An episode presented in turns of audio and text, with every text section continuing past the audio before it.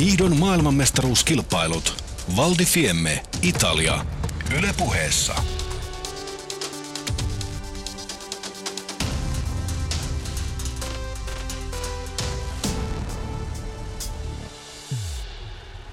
Oikein mukavaa sunnuntai-aamupäivää ja tervetuloa seuraamaan äh, tänne Yle puheelle Valdifiemmen hiihdon maailmanmestaruus. Kilpailuja tänään on vuorossa yhdistetyn joukkueen mäki. Lähdetään sillä liikkeelle tässä alussa ja samalla sitten hypitään välillä tuolla naisten ja miesten parisprintin karsinassa. Ja kello 13 on vuorossa sitten naisten ja miesten parisprintin finaalit. Myöhemmin tänään iltapäivällä vuorossa vielä sitten yhdistetyn hiihtoosuus, se kello 16 alkaen, 4 kertaa 5 kilometriä silloin matkana. Ja sitten illan päätteeksi vielä sekajoukkueen mäki, tuo on kello 18, mutta nyt lähdetään sitten suoraan seuraamaan yhdistetyn joukkueen mäkeä, siellä paikan päällä Mikko Hannula. 12 maata on mukana taistelemassa normaalimäen joukkuekilpailun maailmanmestaruudesta ja Suomi siinä porukassa mukana. Janne Ryynänen on ensimmäinen lenkkimme, hyppää neljäntenä, oli koekierroksella lähtöpuomipaikalla 15 ja hänen hyppynsä mitta on 85 metriä. Eetu Vähäsöyrinkin on tullut joukkueeseen mukaan, hyppäsi 87,5, mutta sai vauhtia kahta pykälää ylempää. Ilkka Herola koekierroksella 88 metriä samalta puomipaikalta Vähäsöyringin kanssa, eli 17. Mikke Leinonen oli vaatimaton ja vaisu, 72,5 metriä lähtölavalta 17. Jyri Pelkonen, mitä tämä lupailee? Tuota, niin mielenkiintoinen kisa tulee. Tuulet on erittäin paljon pyörineet tässä koekierroksen aikana ja nyt kun nämä kaksi ensimmäistä hyppääjää on tullut, että välillä on metrin vastasta ja välillä on saman verran myötästä ja kyllä se tarkoittaa sitä, että ne kaverit, jotka tuolla ponnistuksen pystyvät ajottamaan ja maltilat on ponnistusliikkeen teknisesti suorittamaan, niin he ovat tässä vahvoilla. Mikke Leinosen hypystä, niin hän ilman muuta meni liian voimakkaasti tuonne hyppyyn matkaan, ja kun oli, oli takatuulta vielä siinä, niin hyppyhän ei mihinkään kantanut. Sen sijaan muut pojat hyppäsivät meille ihan mukin menevästi ja hyvin, hyvässä vauhdissa muihin maihin verrattuna. Viron Han-Henrik Piho hyppäsi nyt 88,5 metriä vei Viron kärkeen. Venäjä on hiihtoajassa ensimmäisen hyppäjän jälkeen 27 sekuntia perässä. Ivan Paanin oli Venäjän ensimmäinen hyppääjä. Nyt vauhdissa on Alessandro Pittin Italiasta, joka hyppäsi 80, 86 metriä koekierroksella ja tuo hyppyä nyt mukavasti päälle 90 metrin, jopa tuonne 95. Pittin näyttää tältä starttipaikalta 17, josta suurin osa suomalaisista hyppäsi hyvää mäkikuntoa ja venyttää tässä kolmantena hyppääjänä komeasti 91 metrisen. Ja sitten on tulossa hyppyvuoroon Suomen Janne Ryynänen. Joukkuekilpailussa Mäkitornissa ajatukset pyörivät sillä lailla, että nyt on, nyt on pelissä enemmänkin kuin vain oma suoritus.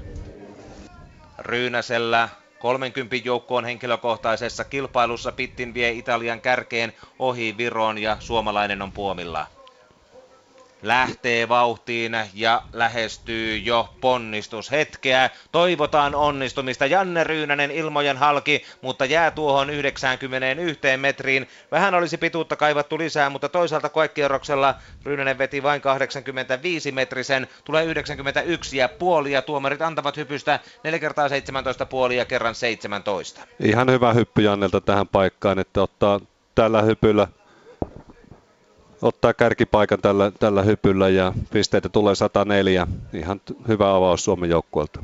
Tuulesta vähennystä 1,5 pinnaa ja pisteet 104 vievät Suomen tässä vaiheessa kakkospaikalle. Janne Ryynänen Italian perässä vain sekunnilla kuitenkin hiihtoajaksi muutettuna. Viides maa on tuolla tornissa valmiina Matis Plachnik Sloveniasta.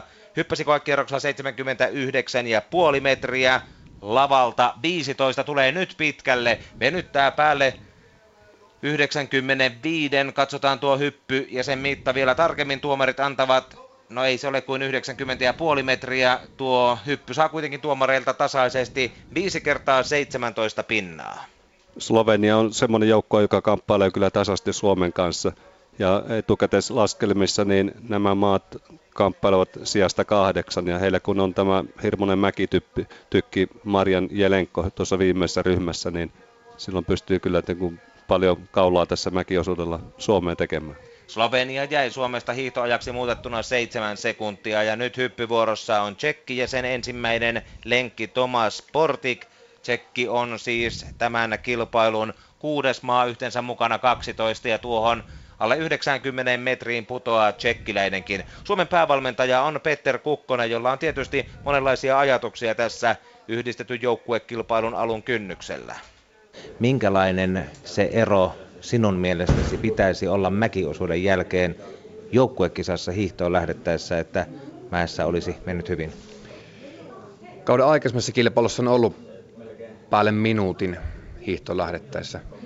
Ja nyt haluaisin nähdä, että se olisi tuommoinen 30-40 sekuntia. Silloin me olisimme onnistuttu erittäin hyvin suhteessa edellisiin kilpailuihin, mutta sanotaanko, jos se on tuommoinen 45-55 sekuntia, niin sekin on jo parempaa suuntaan, mutta siihen minä olen sitten pikkusen pettynyt. Miten tärkeä se joukkuekisa suomalaisen yhdistetyn uskottavuuden kannalta on? Kyllä se on tärkeää, että päävalmentajana kuitenkin aina pitää kokonaisuutta ajatella ja on hienoa viedä yksittäisen urheilta eteenpäin, mutta joukkue, joukkue niin aina mittaa sen, että onko se kokonaisvaltainen työ onnistunut. Ja meillä on tässä niin kuin isompana tavoitteena kuitenkin rakentaa semmoinen menestyvä joukkue Lahden omiin maailmanmestaruuskilpailuja siitä eteenpäin, että jälleen pystyisi niin mitallissa taistelemaan. Tällä hetkellä se ei ole realismia, mutta, mutta kyllä ideana on se, että pikku tai pienin palasin kun mennään eteenpäin, niin, niin tämä tavoite toteutuu ja sen takia nämä joukkokilpailut on aina, aina niin tärkeää, että mitataan joukkueen, että missä iso, iso kuva menee. Onnea matka. Kiitoksia. Sanoi Peter Kukkonen Suomen joukkueen päävalmentaja. Portik vei Tsekin kuudenneksi selvästi Suomen taakse 23 sekunnin päähän meikäläisistä. Yhdysvaltain ensimmäinen lenkki oli Todd Lodvig, kokenut kova arvokisa voittaja, hyppäsi 93 ja metriä. Ja USAkin jää tässä vaiheessa Suomen taakse, eli Ryynänen on pitänyt Suomen kuuden ensimmäisen, seitsemän ensimmäisen maan jälkeen kakkospaikalla sekunnin Italian perässä. USA neljäntenä 0, tai seitsemän sekuntia kärjestä eli Italiasta ja kuusi sekuntia Suomesta taakse jääneenä. Mutta tässä ovat vielä Japani, Ranska, Itävalta, Norja ja Saksa. Jyri, mitkä ovat sinun ennakkoarviosi? Mistä sijasta Suomi ihan noin realistisesti ajatellen taistelee tänään? Taistelee, Suomi taistelee kahdeksannesta sijasta ja tässä tämä loppupää, Japani, Ranska, Itävalta, Saksa varsinkin ovat niitä, jotka taistelevat mitalleista. Sen sijaan Norjan mahdollisuuksiin en tänään kauheasti usko, että heillä joukkue tuota, niin on heikentynyt ilman muuta, koska Mikko Koksliin tai Jan Smith ei ole mukana. Ja jos olosuhteet tuossa mäessä on sellaista, että on vielä tota takatuulta tarjolla, niin sitten menee vähän heikommin. Mutta nyt on vuorossa Akito Watabe ja kyllä Akito Watabe nyt näyttää suuntaa sitten tämän Japanin osalta. Olosuhteet tällä hetkellä on erinomaiset ja hyppäsi koekierroksella peräti 98 metriä. Pieni tauko tässä oli, mutta Watabe pääsee liikkeelle. Kova tekijä yhdistetyssä ja venyttää hyppynsä 100 metriin. Tulee tähän mennessä pisin siivu. Komeasti venyttää Akito Watabe ensimmäisellä kierroksella joukkuekisassa normaalimäessä. Ja hypyn mitta on 101 ja puoli metriä. Tuomarit antavat kolme kertaa, neljä kertaa 18,5 ja kerran 19. Japanin kisa alkaa odotusten mukaisesti. He laittavat tähän Toisikovin hyppymiehen kärkeen. Hyvä valinta ja varmasti joukkuekaverille nyt rajusti uskoo. Japani taistelee tänään kultamitallista. 2009 Liberekissä hän joukkue voitti kultaa. Edellisissä kisoissa Itävalta vei molempien joukkuekisojen voitot Oslossa kaksi vuotta sitten. Nyt vuorossa on Ranskan Maxim Lahört. Ranskakin kuuluu jopa kultamitalikandidaatteihin ja Lahört tulee hyvin. Tulee sataan metriin. Hänkin tuulettaa hyppynsä jälkeen. On syystäkin tyytyväinen. Aloittaa komeasti Ranskan taipaleen joukkuekisassa olosuhteet radikaalisti muuttu tämän alkupään jälkeen. Tullaan edelleen lähtölavalta 17, mutta vasta tuulta on tuommoinen puolitoista, lähes kaksi metriä sekunnissa, niin siinä on hyppäjän huomattavasti parempi omaa suoritustaan tehdä kuin tuossa, tuossa Tyynessä mäessä. Ranskakin aloittaa juuri niin kuin piti, ehkä jopa odotuksia paremmin. 9 sekuntia Japania jäljessä tämän ensimmäisen hyppyryhmän jälkeen. Wilhelm de Niefel, Itävallan ensimmäinen lenkki joukkueessa. Itävallalla puolustettavana siis joukkuekulta Oslon kisoista. Ja Denifel tulee ja tuo hyppyään yli 100 metriin hänkin. Kyllä tässä kovat maat erottuvat toisistaan. Japani kärjessä, Suomi on tällä hetkellä neljäntenä 25 sekuntia hiihtoajaksi muutettuna perässä, mutta nyt kiilaa sitten Itävaltakin tuohon Suomen eteen. Ranska on toisena ja Japanin perässä tuon 9 sekuntia, Italia kolmantena, mutta järjestys muuttuu, kun Denifelin 101,5 metrisen pinnat annetaan ja tyylistä tulee hyvät 18,5 neljä kertaa ja kerran 18. Taitaa riittää jopa piikki paikalle, että hyvin tasaisesti nippuun hyppää tässä Japanin ja Ranskan kanssa kakkosijalle. Kolme sekuntia Japanin jälkeen, pisteitä 120,4. Kaksi maata jäljellä vielä ensimmäisellä kierroksella ja Kuusamossa reilu vuosi sitten henkilökohtaisen kisan voittanut ja tänä syksynä toiseksi sijoittunut kymmenenneksi henkilökohtaisessa kilpailussa noussut Magnus Krug tulee alas ja tuohon 96 metriin. Norjalta siis Jan Schmid ja Mikko Kokslien puuttuvat, mutta Krug on hy- hiihto, hyppynsä tyytyväinen. Koekierroksella vain 84 metriä, nyt 97,5. Tämä oli iso hyppy kyllä Norjalle. Todella tärkeä onnistuminen tässä ja kuten aikaisemmin sanoin, niin olosuhteet suosi nyt ja Magnus Krug pääsi, pääsi vetämään semmoisiin olosuhteisiin, mitä toivoikin tuohon ja pitää Norjan ihan mukana tässä kuviossa. Hän oli erittäin kova tuolla ladulla ja sijoittui henkilöstökilpailussa kymmenenneksi. Norja menee neljänneksi, vain 16 sekuntia kärjestä. Japani ykkösenä, Itävalta toisena, Ranska kolmantena, Norja neljäntenä ja yksi on vielä jäljellä. Björn Kirchheisen aloittaa Saksan osuuden mäessä tämän hyppyryhmän viimeisenä miehenä 90 metriä koekierroksella Kirchheisenille, joka pääsi pronssille henkilökohtaisessa kilpailussa. Nyt lyhyt hyppy, todella lyhyt hyppy, jää tuohon 84 metriin. Mitä tapahtui? Näytti kyllä siltä, että tapahtui, ei tapahtunut juuri mitään tuolla hyppyrin pöydällä ja tuulet kääntyi nyt sillä tavalla, että hän saa tuulihyvetystä plus 1,1 pistettä. Niin kuin kuvasta nähtiin, sukset eivät ollenkaan tule lento tämmöisen kantavaan asentoon. Hyppy 83 metriin ja Saksa ulkona mitalikamppailusta. Björn Kirchaisen kaukana Saksan joukkueen kanssa 50 hiihtosekunnin päässä kärjestä. Ensimmäinen hyppyryhmä on takana. Janne Ryynänen pitää Suomen hienosti kuudentena. Japani kärjessä kolme sekuntia perässä. Itävalta yhdeksän takana. Ranska, Norja neljäntenä 16 perässä. Italia viidentenä 24 ja Suomi kuudentena 25 perässä. Ja maastohiidossakin tapahtuu. Mennään kuuntelemaan, missä minkälaisissa tunnelmissa alkaa parisprintin karsinta. Kiitos Mikko, meillä hyvässä vauhdissa tämä ja kertokaa korviin kun haluatte sinne. Suomi nimittäin taistelee tässä naisten eh, ensimmäisessä karsintaerässä ja hyvältä näyttää nyt kun Krista Lähteenmäki on jo toista kertaa ladulla. Eli Riikka Saraso ja Lilja aloitti, sitten Lähteenmäki jatkoi ja sen jälkeen kävi vielä jo Saraso ja Liljakin. Nyt Lähteenmäki toista kertaa ladulla ja sen jälkeen sitten vielä kerran, joten siitä tuo muodostuu kuusi kertaa 1,2 kilometriä ja mennään vapaalla. Suomen eh, tilanne on erinomainen tässä erässä, jossa vahvoja ovat USA, Ruotsi, Venäjä, Suomen lisäksi. Ei mitään huolta Ja ennakko vahvimmat tällä hetkellä tuossa jo pikkasen erkanevat. Eli Kikka Randallin johdolla tämä joukko menee ja siinä Krista Lähteenmäki ja, ja sitten äh, Iida Ingemasdotter siinä seuraa häntä. Eli nämä kolmikko tässä pikkasen erkane ja siihen tulee vielä Venäjän Matveeva tuohon mukaan.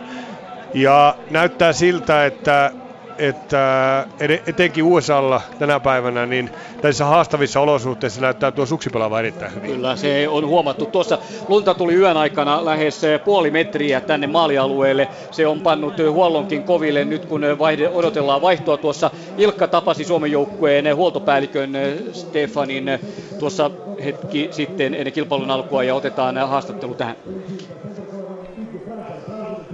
huoltopäällikkö Stefan Sturval, nyt on tullut aika paljon lunta. Mitä tämä tarkoittaa huollon kannalta? No kyllä oli aika hankala aamua testata sillä tavalla, että kaikki ladut oli ihan, ihan ummessa, että 2-30 senttiä uutta lunta oli. Ja, e, mutta kuitenkin on päästy hyvin testaamaan ja e, samat e, melkein toimii kuin tässä edellispäivinä, että ei ole sillä tavalla muuttunut niin paljon, mutta, mutta sitten kuvioinnin kanssa on vähän, vähän muutoksia ja suksitikin pitää, pitää olla nyt rento, että se nousee lumen päälle, että se on todettu. Missä vaiheessa nuo ladut tänään ajettiin hiihdettä vai kuntoon? No ne ajoi sitten kun, silloin kun me tultiin tänne, että se oli vähän ennen seitsemän, niin lumi, lumityöt oli tällä käynnissä, että aika myöhään, myöhään nyt saivat ajettua, että ne on tosi pehmeä. Mites nyt kun se on pehmeä, niin miten paljon se muuttuu kisan aikana tuo latu pohja? No nyt on aika paljon hiihetty tuolla jo, että ei se kovin paljon tuosta muutu, mutta jos, jos sää selkenee, saattaa olla, että se paranee vielä. Hyvä, kiitos paljon. Ja näin lähti sitten viimeistä kertaa tässä Riikka Saraso ja Lilja liikkeelle, joten 15 minuuttia hiidetty. Hän on tuossa jo viimeistä kertaa taipaleella Suomi viiden joukossa ja Suomi johtaa tätä. Mennään mäkihyppypaikalle. Täällä on tulossa Eetu Vähäsöyrinki kohta vuoroon. Viron hyppy 95 metriä. Karl August Tirmaa. Siellä Topi Sarparanta on töineen tuolla Viron joukkueen taustalla. Denis Isjakin hyppäsi Venäjältä 83 metrisen ja kolmantena on tulossa Lukas Ronkaldir Italiasta, mutta jälleen tuulet puhaltavat juuri tuon italialaisen hypyn aikana. Avauskierroksen jälkeen Suomi siis kuitenkin komeasti on kilpailussa kuudentena ja Runkaldirkin pääsee tuohon puomille, joten kilpailu jatkuu kova sivutulta tarjolla nyt jopa viittä metriä sekunnissa. Tulee vaikea paikka tässä kilpailun johdolle tämän, tämän tuota, niin aamupäivän läpiviemisessä. Nyt varmasti joudutaan odottamaan. Korridorit on sillä tavalla, että se sallii 2,1 metriä vastatuulta tuossa kummulla ja tällä hetkellä mittarit puhaltaa 4-5 metriä sekunnissa. Tänään ohjelmassa on sitten illalla vielä tuo sekajoukkueen Mäkikin, joten käydään nopeasti. Odotellaan italialaisen hyppyä. Perään tulee vähäsöyrinkin. Käydään Jarmolla ja Reijolla kuittaamassa Suomen tilanne. Puoli minuuttia hiidetty, Rikka Saraso ja Lilja johtaa. Suomi johtaa sitten Ruotsi ja USA kolmantena. Ranska alkaa pudota ja Venäjä hyytyi täysin. Suomi on tällä hetkellä, Riikka ihan selkeästi säästeli kaksi kierrosta ja nyt pisti heti tuolta lähdöstä höyryn päälle ja kaikki muut paitsi Ruotsi ja USA tipahti tuosta peesistä. Kyllä. Kohta tullaan vaihtoja ja siitä lähdetään viimeiselle osuudelle. Krista Lähteenmäki jatkaa tästä. Suomella kaikki hyvin. Mikko. Ja täällä puolestaan tuulet edelleen puhaltelevat Runkaldiir joutuu yhä odottamaan vuoroa, joten annetaan vielä takaisin sinne ainakin puoleksi minuutiksi.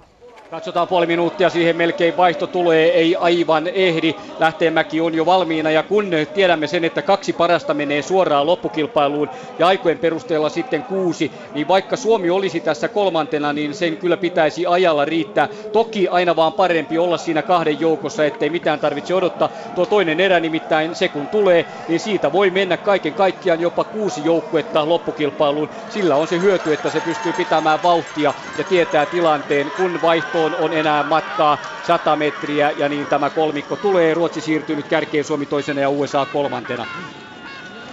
Tuo on tilanne, joka antaa sitten loistavan mahdollisuuden Krista Lähteenmäen jatkaa tästä. Rikka Saraso ja Lilja on hiihtänyt aamun hiidot komeasti. Menee aivan tiukkaa hyvää vauhtia yhdessä Jessica Dickinsin sekä Charlotte Kallan kanssa. Ja vaihto tapahtuu näin. Ruotsi ensimmäisenä, Suomi aivan perässä kakkosena ja USA samoin. Tuo kolmikko siis aivan omaa luokkaansa. Ja Mäki paikalla. Söyrinki valmiina hyppäämään Suomen toinen edustaja. Kun olen valmistautumassa hyppyvuoroon joukkuekisassa, niin ajatuksissa ei oikeastaan, oikeastaan pyöri mitään. Että, että silloin pitää, pitää sulkea kaikki, kaikki ulos, että, että tuota, yrittää vaan rennosti vetää, että ei, ei ainakaan höyryäisi. Ja Vähäsöyrinki tulee tuohon 82 metriin 85 ja puoli kuitenkin on sinne vähän enemmän pituutta. Ei ole, ole mies aivan tyytyväinen suoritukseensa. Mittaa olisi saanut olla enemmän 4 kertaa 17 ja kerran 16 puoli. Teknisesti ihan hyvä hyppy ei tulla, että tässä todella oli harmittava olosuudenrako. Kaksi ja puoli metriä oli tuolla vauhtimään osalta takatuulta ja hän sai tuulihyvityksiä sen verran, että Suomi ottaa kolmannen paikan. Tässä on tällä hetkellä 10 sekuntia e, tota Viroa jäljessä, Italia kolme sekuntia Viron perässä. Tuossa on kärkikolmikko, tänne ehditään takaisin nyt jälleen maastohiihtopuolelle. Kertokaa vaan sitten, kun siellä tapahtuu. Nyt tuo kolmikko jatkaa koko ajan samalla tahdilla. 19 minuuttia hiidetty, joten tuo kertoo Reijo sitä, että tämä on raskas tämä tämänpäiväinen keli. Uusi tullut lumi tekee latupohjan hyvin pöpperöiseksi ja tänään ei millään kovalla luistolla kyllä mennä. Kilpailujen Jyryn päällikkö Jussi Prykäri kertoi tuossa ennen, että 47 senttiä tuota lunta oli tullut ja jo koko yön oli ajettu ja koko aamu sitä on myllätty ja äh, tuota, äh, siirrettiin tuota lähtöaikaakin sen takia vähän ennen kuin pääsettiin tuonne ladulle testaamaan, että se olisi vähän kovettunut, mutta se on korkeintaan tyydyttävä tuo latu ja sillä hiidetään, mutta tämä on raskaille hiihtäjille raskasta. Kevyt rakenteinen hyvä sukseliuuttaja on tänä päivänä vahva. Se on vahva näin. Kikka Randall varmasti sitä samoin. Krista Lähteenmäki. Ruotsi saattoi tehdä taktisen virheen laittamalla Ingemarsdotterin tähän ankkuriosuudelle, mutta kyllä tuo sprintin kakkonen täältä jo hopeamitalisti. Kyllähän tämän karsinnan ainakin hiihtää erinomaisesti, johtaa tätä ja vielä ei ole kukaan avannut loppukirjaa varten peliä, kun lasketellaan jo hyvää vauhtia tuohon ja kierretään rajuun mutkaan, josta jää se miesten suuri mäki kiertämättä ja siinähän aina joukko kasaantuu yhteen. Tässä on kolmesta hiihtäjästä kyse. Ja tämän, päivän, tämän päivän keli on semmoinen tunnusomainen peesikeli, eli tuolta takaa tuleva on aina hyötyy. Ja sen takia se, joka tuossa keulilla tulee, niin ei varmastikaan ole se, joka tämän maalilinjan ensimmäisenä katkaisee. Niin äh, sitten äh, kohti maalia enää 250 metriä matkaa jäljellä. Kanada al- alkaa nousta USA sieltä tietysti Kikko Randall samoin Krista Lähteenmäki, joten kaikki haluavat kuitenkin olla kakkosina. Krista näyttää jäävän kolmanneksi ainakin toistaiseksi. Lähtee sauvoitta luisteluun Ruotsi sekä USA tulevat aivan rinta rinnan, eli maalisuora on jo kyseessä. Ja näin päättyy tämä erä siihen, että vielä Ingemar Dotterin kanssa Lähteenmäki taistelee raivoisasti, mutta Suomi on kolmantena. Kyllä USA viettämään. Kikko Randall on kiriherkin, Ruotsi on kakkonen ja Suomi jää aikavertailuun. Näin tulee käymään. Mitään sille ei voi. Kaksi metriä metrin verran eroa. Kuitenkin erot ovat hyvin selkeät. USA, Ruotsi ja Suomi. Ja nyt sitten USA voittoaika on 21, 17,4 ja Suomi häviää siihen 1,2. Joten aikavertailuun mennään, mutta me uskomme jo, että kyllä tämä riittää. Eihän Suomi voi tällä hiidolla pudota pois missään nimessä. Kyllä mäkin uskon, että se riittää. Tuossa kävi maalisuoralla sillä tavalla, että siinä on ainoastaan yksi latu, joka ura, joka noista maalikaistosta vetää ja Krista yritti tulla ohi siinä, mutta kun ei päässyt sitä ennen äh, Ingmas Dotterin neelle, niin ei ollut mitään mahdollisuutta tulla sitten enää ohittaa tuossa havutuksella. USA, Ruotsi, Suomi, Venäjä hävisi jo 6, 7 sekuntia. Venäjä sippasi täysin. Ranska kilpailu viidentenä ja nämä toistaiseksi ovat tulleet vasta kilpailussa maaliin Ranska ja sen jälkeen erot ovat hirvittävän isoja.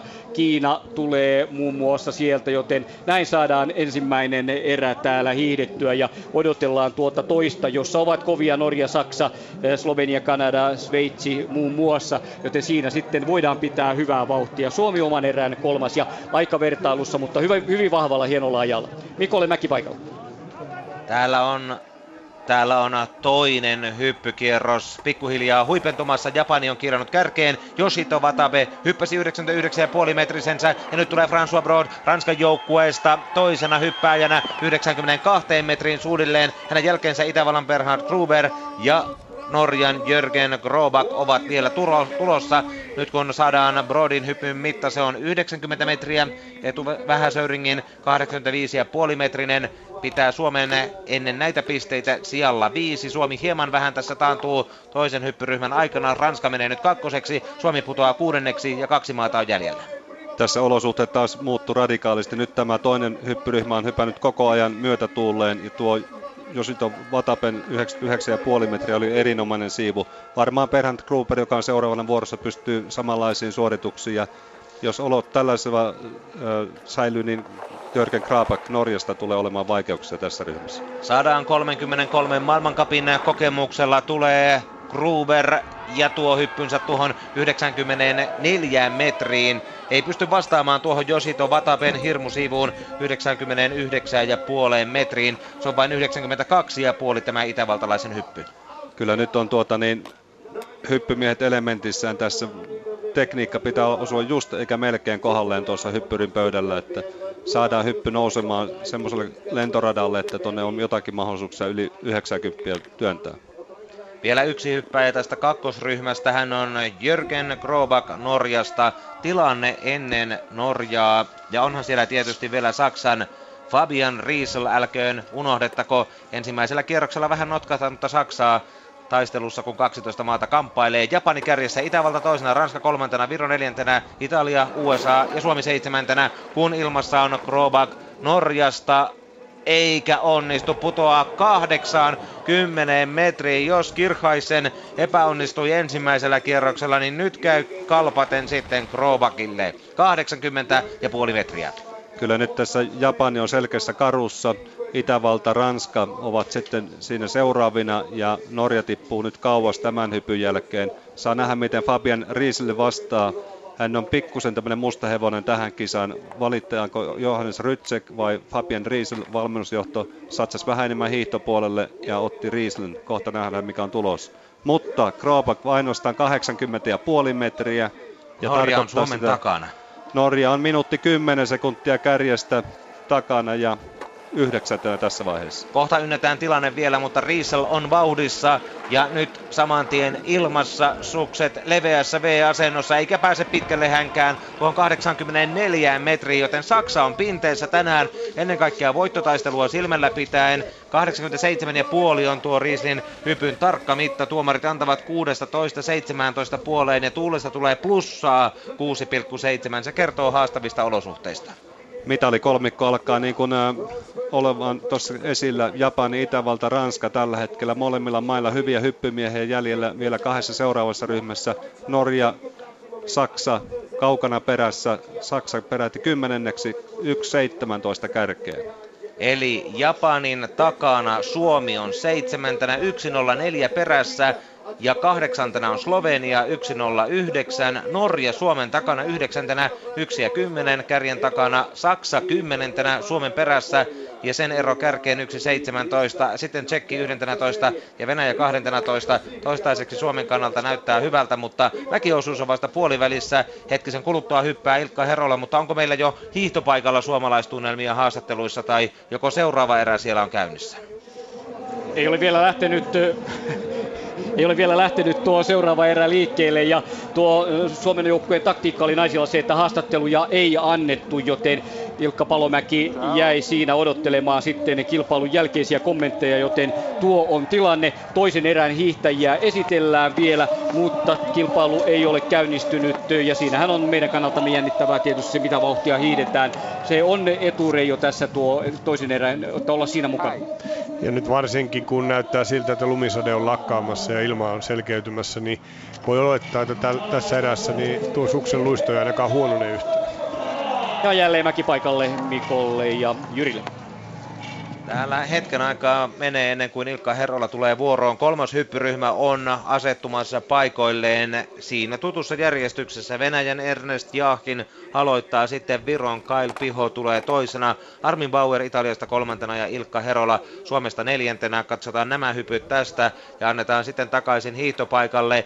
Venäjän valmentajan lippu heilahtaa. Venäjä on kahden ensimmäisen hypyn jälkeen viimeisenä 1.49 kärjestä ja Jaahin tulee ja putoaa tuohon 80 metriin, joten ei osakkeet Venäjän osalta vieläkään ole nousussa. Nyt on Puomin paikka muutettu ylemmäksi 19, kun aikaisemmin hypättiin tuosta 17 ja Jahinin hypyn mitta on 83 metriä, pisteet 16-17 ja tuuli plussaa 4,8. Samalla kun tuota lähtölavaa hinattiin ylöspäin, niin myöskin tätä tuulikorridoria kavennettiin sillä tavalla, että nyt se ei salli tuolla loppulennossa vastatuulta käytännössä ollenkaan, takatuulta aina tuonne 2,5 metrin sekunnissa. Ja tässä noin 5-60 metrin kohdalla oleva toinen korridori, niin siinä sallitaan 1,1 metriä vastasta ja 1,9 miinusta siihen välille niin kuin tuulen asettua. Viro neljäntenä kahden hyppäjän jälkeen ja nyt tulee Kyle Piho sitten, mutta hänelläkään ei hyppy kanna tänään kuin reilut 80 metriä. Olosuhteet ovat edelleen haastavat ja tuulesta plussaa yksi pinna. No on se 85 metrinen ja tuon hypyn tyylipisteet ovat 16 puolen ja 17 puolen välillä. Virohan oli Suomen edellä tässä kahden hypätyn ryhmän jäljellä, jälkeen, tosin vain muutaman sekunnin. Katsotaan nyt, miten Ilkka Herola vastaa. Uskon, että vastaa hyvin, että Ilkan koekierroksen hyppy oli 88 metriä, 88 metriä ja semmoisia siivuja nyt vähintään pitäisi tulla. Lähtöllä vaan kuitenkin selkeästi ylempänä. Ennen henkilökohtaisen kisan parasta suomalaista Herolaa nähdään vielä hyppyrimäessä Armin Bauer, joka edustaa Italiaa. Paikalla oleva italialaisyleisö kohahtelee hieman. Bauer tulee vakaassa asennossa, mutta ei saa hyppynsä kuitenkaan hänkään hy- mittaa kuin noin 84 metriä. No on se 88, vähän enemmän täytyy kurkotella täältä kopinikkunnasta tuonne mäkeen päin arvioissa paremmin osuakseen. Tuomareilta 4 kertaa 17 kerran 17 puoli. Ja nyt tuulesta vähennystä 6,5 eli olosuhteet ovat parantumaan päin kun vuoroon tulee Suomen Ilkka Herola. Suomella siis tavoitteena ainakin tuo kahdeksan parhaan joukkoon selviytyminen ja tärkeää on se, miten Herola tuolla mäessä onnistuu. Kun joukkuekisassa ollaan tornissa, niin ajatukset ovat erilaisia kuin henkilökohtaisessa kisassa ja erot tulevat siitä, että ei halua pettää joukkuekavereita sanoi Herola ja hänen vuoronsa tulee nyt. Viro on kärjessä, Italia toisena, Venäjä kolmantena. Nämä maat ovat hypänneet kukin kolme kertaa ja Suomi on tulossa Herolan myötä hyppyvuoroon, mutta taas tuivertaa. Joo, koridorit on paukkuu punaisella tuossa. Onneksi paukkuu sillä tavalla, että on vastatuulta tarjolla. Että kun tämä vastatuuli vähän heikkenee, Ilkka pääsee tuonne puomille, niin tiedossa olisi, olisi loistavat olosuhteet. Nyt mennään tosiaan sen verran kovissa lukemissa, että mitään asiaa tuonne puomille ei vielä ole. Hetken aikaa odotetaan. Aurinkokin tulee jo vähän esiin täällä Predatsossa, josta matkaa hiihtopaikalle, jossa sitä lunta tuli oikein reilusti viime yön aikana, on tuollaiset 15 kilometriä. Ja vielä odotellaan, odotellaan Herolan hyppyvuoroa. Mikke Leinonen on sitten Suomen joukkueen neljäs lenkki tässä joukkueen mäessä, jonka perään iltapäivällä hiidetään tuo maastohiihto-osuus ja pannaan maat lopullisesti paremmuusjärjestykseen. Tänä iltana on ohjelmassa myös Sekamäen joukkue, mutta siinähän Suomi ei valitettavasti ole mukana laisinkaan. Ja nyt Herola joutuu odottelemaan sopivaa tuulirakoa. Tuossa aamu viideltä aloitti tämä mäen kunnostusporukka talkoot tässä mäessä ja suorituspaikat ovat hu, hu, huippukunnossa. Nyt on Ilkka Puomilla, mittarit on edelleen punaisella, saa nähdä missä vaiheessa tuuli ei taida kyllä näyttää siltä, että ei kyllä nyt tyyny ihan heti, että eiköhän tästä käy niin, että Ilkka otetaan uudelleen puomilta pois. Vielä istuu kuitenkin ja odottelee hyppylupaa. Peter Kukkosella on tuo viiri valmiina heilahtamaan vähän vielä liian kova on tuo olosuhde tuulen puolesta Kukkose, äh, Herolalle, joka tuolla odottelee yhä ylhäällä lähtövalmiina. Hetkiseksi näyttäisi tyyntyvän, mutta ei riittävän paljon. Ja sitten Kukkonen laskee lippunsa ja Herola peruuttaa takaisin, joten nyt voisi käydä 30 sekuntia ainakin maastohiihtopaikalla. Se 30 sekuntia tulee tässä. Ensimmäinen vaihto Norja.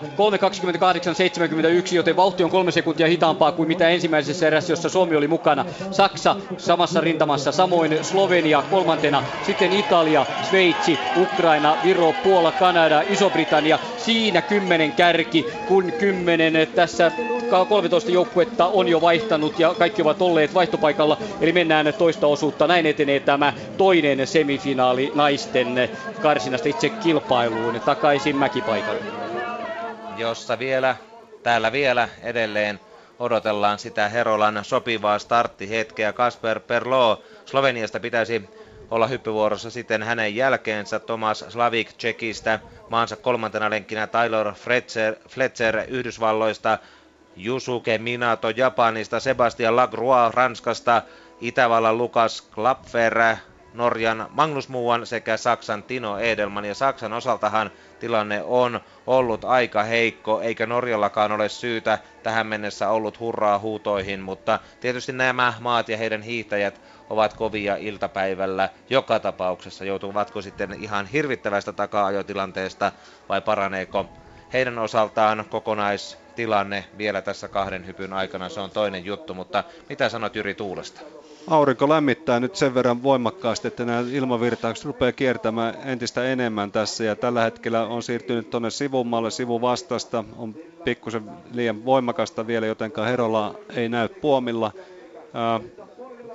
saa nähdä, mitä kilpailun johto tekee tässä tai jos olisi tapahtunut kaksi hyppääjää aikaisemmin, niin tässä olisi ollut helppo muuttaa lavaa ja justeerata noita korridoria tälle ryhmälle, mutta kun tässä on nämä kolme kaveria hypänneet, niin tämmöistä mahdollisuutta ei ole ja nyt joudutaan niin kuin odottamaan nyt on tuuli kyllä rauhoittumassa, että uskoisin, että kohta päästään tosi toimimaan. Kerro vielä niille radion Ilkka on muuten puomilla just Korridorista, kerro vielä lyhyesti, mitä tarkoitat niillä. No, no nyt tulee Herola. Katsotaan hänen hyppynsä. Palataan terminologiaan myöhemmin. Suomalainen on vauhdissa vai onko tässä koehyppääjä ensin ennen suomalaista ainakaan kansainvälisessä kuvassa tuo Herolan hyppy ei näy. Kyllä siellä on koehyppääjä. Eli otetaan vielä pieni kertaus korridoreista. Tässä mäessä on, on näitä tuulirajoittimia asetettu sillä tavalla, että tuossa noin 50 metrin kohdalla tuulen pitää olla semmoisessa haarukassa, joka sallii 1,1 metriä vastatuulta aina 1,9 metriä takatuulta. Ja vastaavasti tuolla on toinen korridori tuolla K-pisteen tuntumassa, jossa sallitaan vähemmän vastatuulta ja hieman enemmän myötätuulta. Ja näitä korridoriahan pystyy joka kilpailu, joka olosuhteisiin kilpailun tuomarineuvosto säätämään. Ja nyt Herola puomilla valmiina. Kohta päästään maastohiihtoon, kun saadaan Suomen kolmas suoritus tässä mäkikilpailussa yhdistetyn joukkuetaistelussa. Ja Herola vauhdissa ja ponnistaa saman tien kohti 90 metrin viivaa. Siihen hän putoaa suunnilleen. Ei se ihan huono hyppy ollut, mutta tietysti kun tuulesta, no tulee plussaa, ja hypyllä on mittaa tasan 90 metriä, niin kyllä Herola tästä hyvin suoriutuu. Ihana yksimielisiä ovat tuomarit 5 kertaa 17 pinnaa. Joo, ei tuossa mitään vastatulta ja apuja ollut. Ilkka teki ihan teknisesti hyvän, hyvän hypyn. Et tietenkin muutaman metri aina kaivattaisiin mittaa lisää, mutta ei tuohon pettynyt voi olla. Herolalle pisteet niin hyvät, että Suomi ohittaa Viron, ohittaa Italian, lyö Venäjän, menee kärkeen, kun kolme maata on, neljä maata on hypännyt kolme hyppyä tässä. Kahdeksan on jäljellä, mutta palataan tänne, mennään kuuntelemaan mikä on maastohiidon tilanne. Maastohiidon tilanne on se, että tässä toisessa semifinaalissa. Toinen vaihto tapahtui komeassa ajassa seitsemän tasan, joten se oli neljä sekuntia nopeampaa vauhtia kuin mitä Suomen erässä, mutta sitten tapahtui Reijolle ja Jarmolle jotain aivan käsittämätöntä tuosta erässä, sillä kaikki vauhti pois. Ja se etu, mikä heillä hetken oli, jos olisivat pitäneet hyvää haipakkaa tuossa menoa, niin olisivat saaneet ehkä aikavertailussa hyvää, mutta nyt meni ihan taktikoinniksi Reijo. Kuinka laskivat näin väärin? He eivät nyt osaa ajatella sitä, että keli on koko ajan parantumassa ja näyttää siltä, että hiihtämällä tässä kovaa jopa kahdeksan joukkuetta olisi mahdollista saada tästä tuonne jatkoon, mutta Suomen kannalta tämä tämmöinen on hyvä. Nyt Italia sieltä lähtee. Italia lähtee, Saksa johtaa Italia, Norja, sitten Slovenia, Sveitsi tulee, näin mennään vaihdossa. Saksa oli ykkösenä, Norja kakkonen, Italia, Slovenia, Puola, Sveitsi, Kanada, Viro kahdeksantena siinä oltiin ja kärjessä on nyt kuusi joukkuetta, ei siihen Viroon mahdu tuohon eikä Kanadakaan oikein näytä ehtivän, kun kohta 10 minuuttia on täyttymässä. Lumisade on jo sellaista aivan ohutta, eli kovin paljon ei enää sada alkaa päivä kirkastua tosiaan, kuten Mikkokin sanoi tuolta mäkipaikalta, niin täällä näin keli voisi tarjota parempaa näille toisen semifinaalin hiihtäjille parempaa liukua, kun vapaalla hiihdetään. Ja jälleen mennään tuohon sumppumutkaan, joka kasaa kaikki kuusi joukkuetta ja kuusi hiihtäjää aivan yhteen. Norja laskee ensimmäisenä maalialueelle, sitten Saksa toisena ja samoin nousee Slovenia alkaa nousta erittäin hyvin tuolta eteenpäin. Sveitsi myös tässä ryhmässä. Kolmas vaihto se Suomen kohdalta tapahtui ajassa 10.43, joten katsotaan nyt, eivät ehdi aivan siihen. Siihen olisi vielä aikaa 13 sekuntia ovat maalialueella. Kyllä niin, kyllä keli nyt Reijo tuo sää niin kuin nyt alkaa suosia tätä ryhmää. Ihan selkeästi nyt ollaan, vaikka noin hiljaa käveltiin, niin ollaan tällä hetkellä kuitenkin tuon ryhmän kanssa samassa vauhdissa. Nimenomaan sekunti siinä on, ei yhtään enempää. Eli kolmas vaihto, Norja, Sveitsi, Saksa, Slovenia, Puola, Italia kaksi kärkeä, joten tuossa ryhmässä Viro on jo jäänyt yhdeksän, Ukraina samoin yhdeksän ja Kanada kymmenen ja puoli sekuntia, joten selkeästi tässäkin erottuvat parhaat joukkueet. Niin kyllä se kuitenkin siltä näyttää, että tuo Suomen kolmas ja joka tapauksessa tulee riittämään, koska no kuusi joukkuetta ovat niin selkeästi jo erossa ja seuraava sitten siitä on Suomi ja Viro on kyllä jo sitten niin paljon jäljessä. Italian joukkueella oli vaikeuksia tuolla Katke lumi sauva. on, katke sauva joo, ja kun lumi on pöpperö lunta tuolla vielä, niin vähän rytmissä voi tulla pientä hakemista, ja silloin voi hyvinkin käydä niin, että joudut nojaamaan raskaasti ja sauva nap, napsahtaa poikki. Norjalla ovat tässä kilpailussa hiihtämässä Ingvild Östberg sekä Maiken Falla, Falla, joka oli jo sprinttikilpailun pronssilla, on hyvä valinta tähän ilman muuta. Saksalla Golp ja Herman, Kanadalla Jones, Gajsova ja Sveitsillä Gruber van der Graaf, Italialla Piller, De Bortolis ovat heidän viestinviejänsä siinä tuota parasta ryhmää tähän. Ja nyt kyllä takaakin tullaan sellaisella vauhdilla, että siihen näyttää Kanadakin ehtivän. Ukraina, Viro on pudonnut kyllä tuolta, mutta Norja johtaa edelleenkin, kun mennään jälleen, jälleen mäen päälle. Pidetään samaa sprinttirataa kuin mitä henkilökohtaisessa kilpailussa, vaikka nyt mennään vapaalla. Se oli perinteisen kilpailu. Rata on hyvä ja vaativa. Tähän tarkoitukseen Reijo erittäin sopiva. Ja tässä erässä näyttää ennakkoa ainakin kuitenkin niin, että Norjan ja Saksan pitäisi olla selkeästi kaksi parasta joukkuetta. Seuraavia viestinviejiä jo hierotaan valmiiksi sieltä, että pääsevät matkaan. Östberg vie tuota Norjan viestiä ja Slovenialta on sitten puolestaan Katja Wisman. Ja sinne Sveitsi kaatui. Sveitsi kaatui sinne, voi voi. Näin kävi Bettina Gruberille, joka on hyvä kilpailija tähdännyt juuri tähän. Liberetsissä Sveitsi oli tässä jo maailmankapin kilpailussa viides. Toiveita oli ja nyt kyllä kävi todella pahasti. Katsotaan Omaan uudelleen sa- vielä. Noin, omaan Ja sauvaan. Italia, Italia vähän suksiakin saattoi ottaa, näin on. Siitä ei enää rat, alkaa ratkaisuvaiheet olla esillä, siitä on vaikea nousta kyllä, mutta aikaa toki on. Ei enää viiden joukossa. Ei. Ja, ja sitten on jo Suomen tilanne on entistä parempi. Se on ö, sitä. Suomen joukkueen miehetkin ovat jo verryttelemässä täällä. Suomihan hiihtää tuossa toisessa ryhmässä, joka on kuitenkin pantu alkamaan ensimmäiseksi arvonnan jälkeen. Anssi Pentsinen, Matias Strandvall ovat Suomen hiihtäjät siinä ja ihan samalla lailla miehet hiihtävät kuin naisetkin. Kaksi varmaa menijää kummastakin erästä ja kuusi hyvää joukkuetta. Näin ne kymmenen finalistia saadaan. Näin etenee tämä naisten toinen semifinaali. Jälleen mäkipaikalle Mikolle ja Jyrille.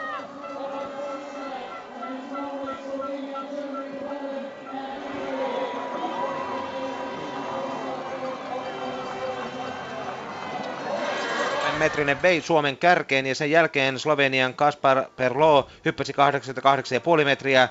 Tomas Slavik Tsekistä paranteli joukkueensa tilannetta venytettyään 96,5 metriä, mutta sen jälkeen nyt taas on odoteltu vuoroa Tyler Fletcher, Japanin Minato, Ranskan Lacroix, Itävallan Klapfer, Norjan muuan ja Saksan Edelman ovat edelleen tulossa kolmannella kierroksella, mutta Suomi johtaa nyt kilpailua, kun on kolme maata tai kolme kierrosta hypätty osan maalta ohi, ö, osalta. Kuunnellaan Janne Ryynäsen ajatukset tähän väliin mäkiosuuden jälkeen.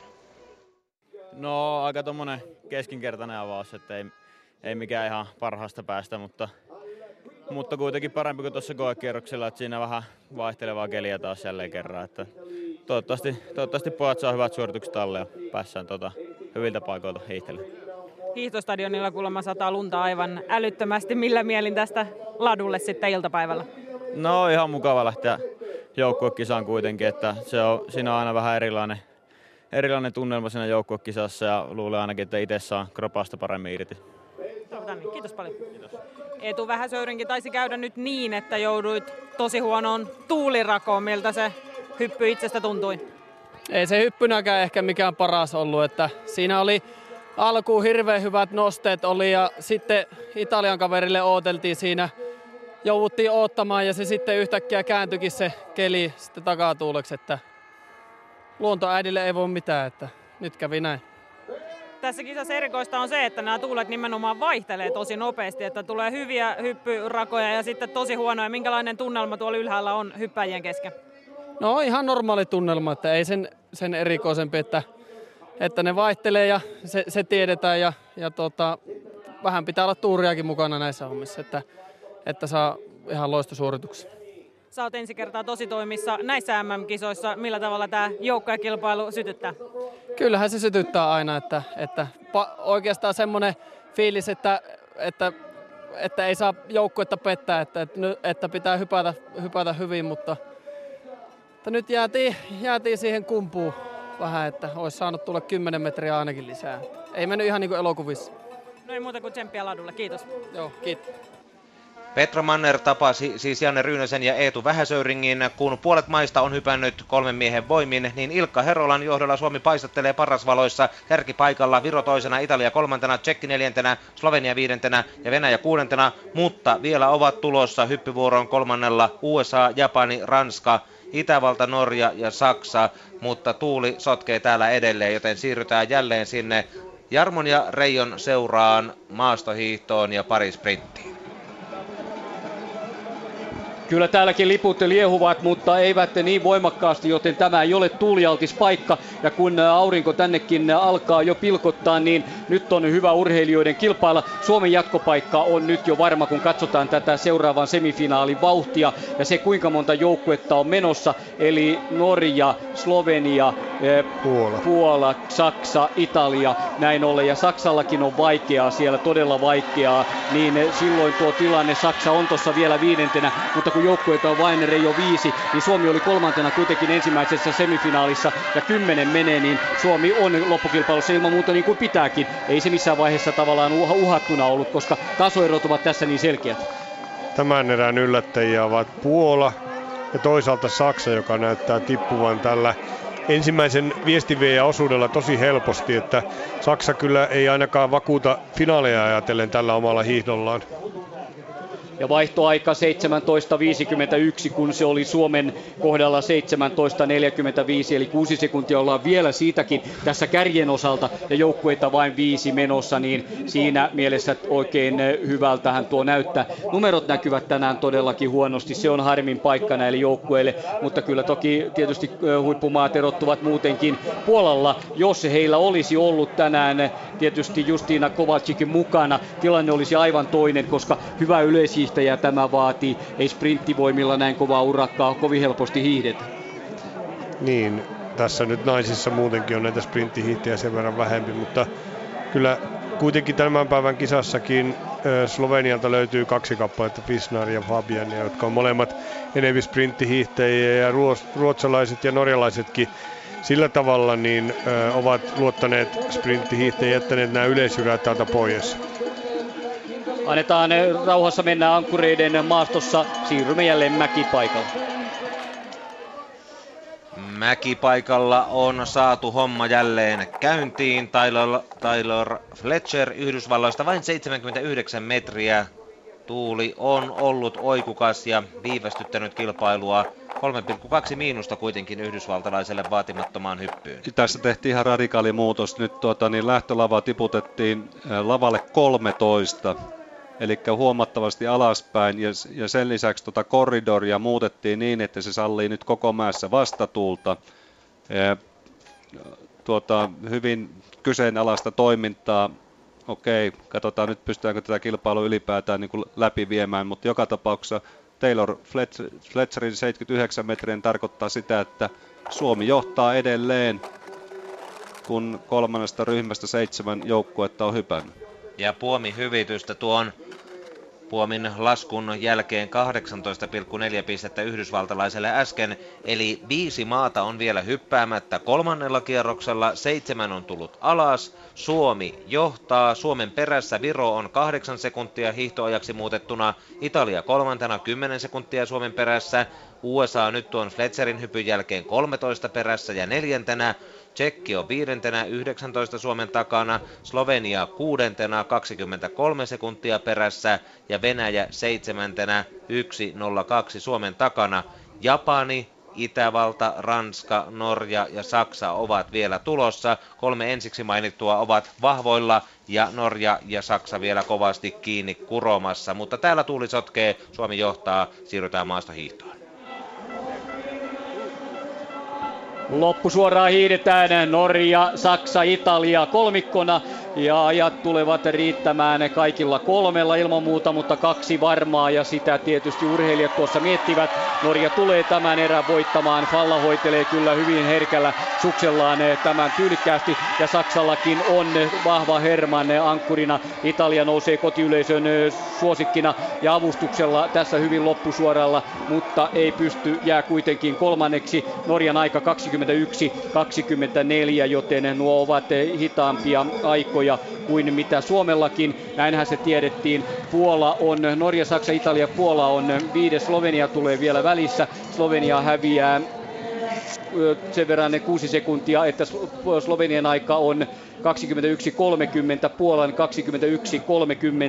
kun Venäjällä oli neljäntenä Suomen erässä 21.37, joten sekin riittää vielä. Venäjäkin pääsee, vaikka nitkahti Suomen erässä, pääsee jatkoon Sveitsi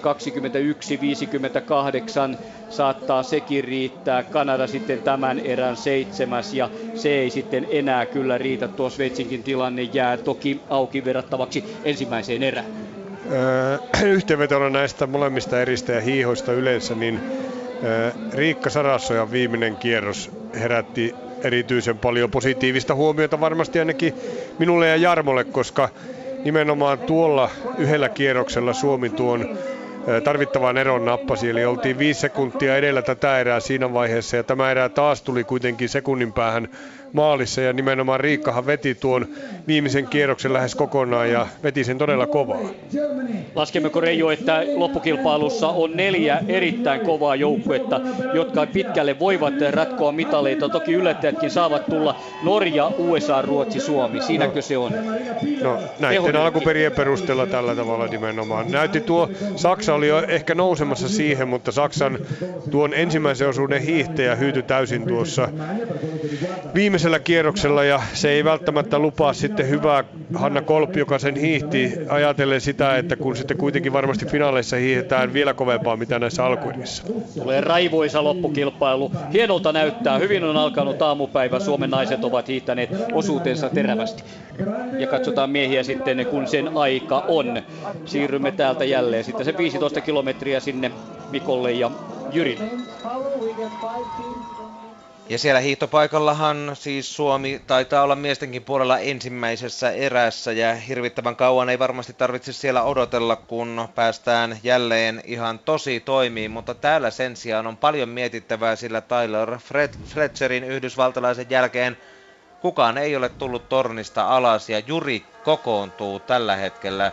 Mitäs Jurin toiminnasta sanoo Jyri? Pakko kokoontua tässä vaiheessa, koska tuota, niin taas tuulet on muuttunut, pyöriöt ihan miten sattuu. Tässä on ihan turha niin kuin noita korridoria asetella ja odottaa, että joku tämmöinen välys kestäisi koko tämän ryhmän loppuun, puhumattakaan kierroksen loppuun saakka. Että kyllä mä kohta kallistun jopa semmoiselle kannalle, että tämä kilpailu tullaan keskeyttämään, haetaan uutta ajankohtaa sitten tähän mäkiosuudelle. Se on Suomen kannalta tietysti vähän harmittava tilanne, koska Suomi on kuitenkin edelleen kilpailun kärjessä.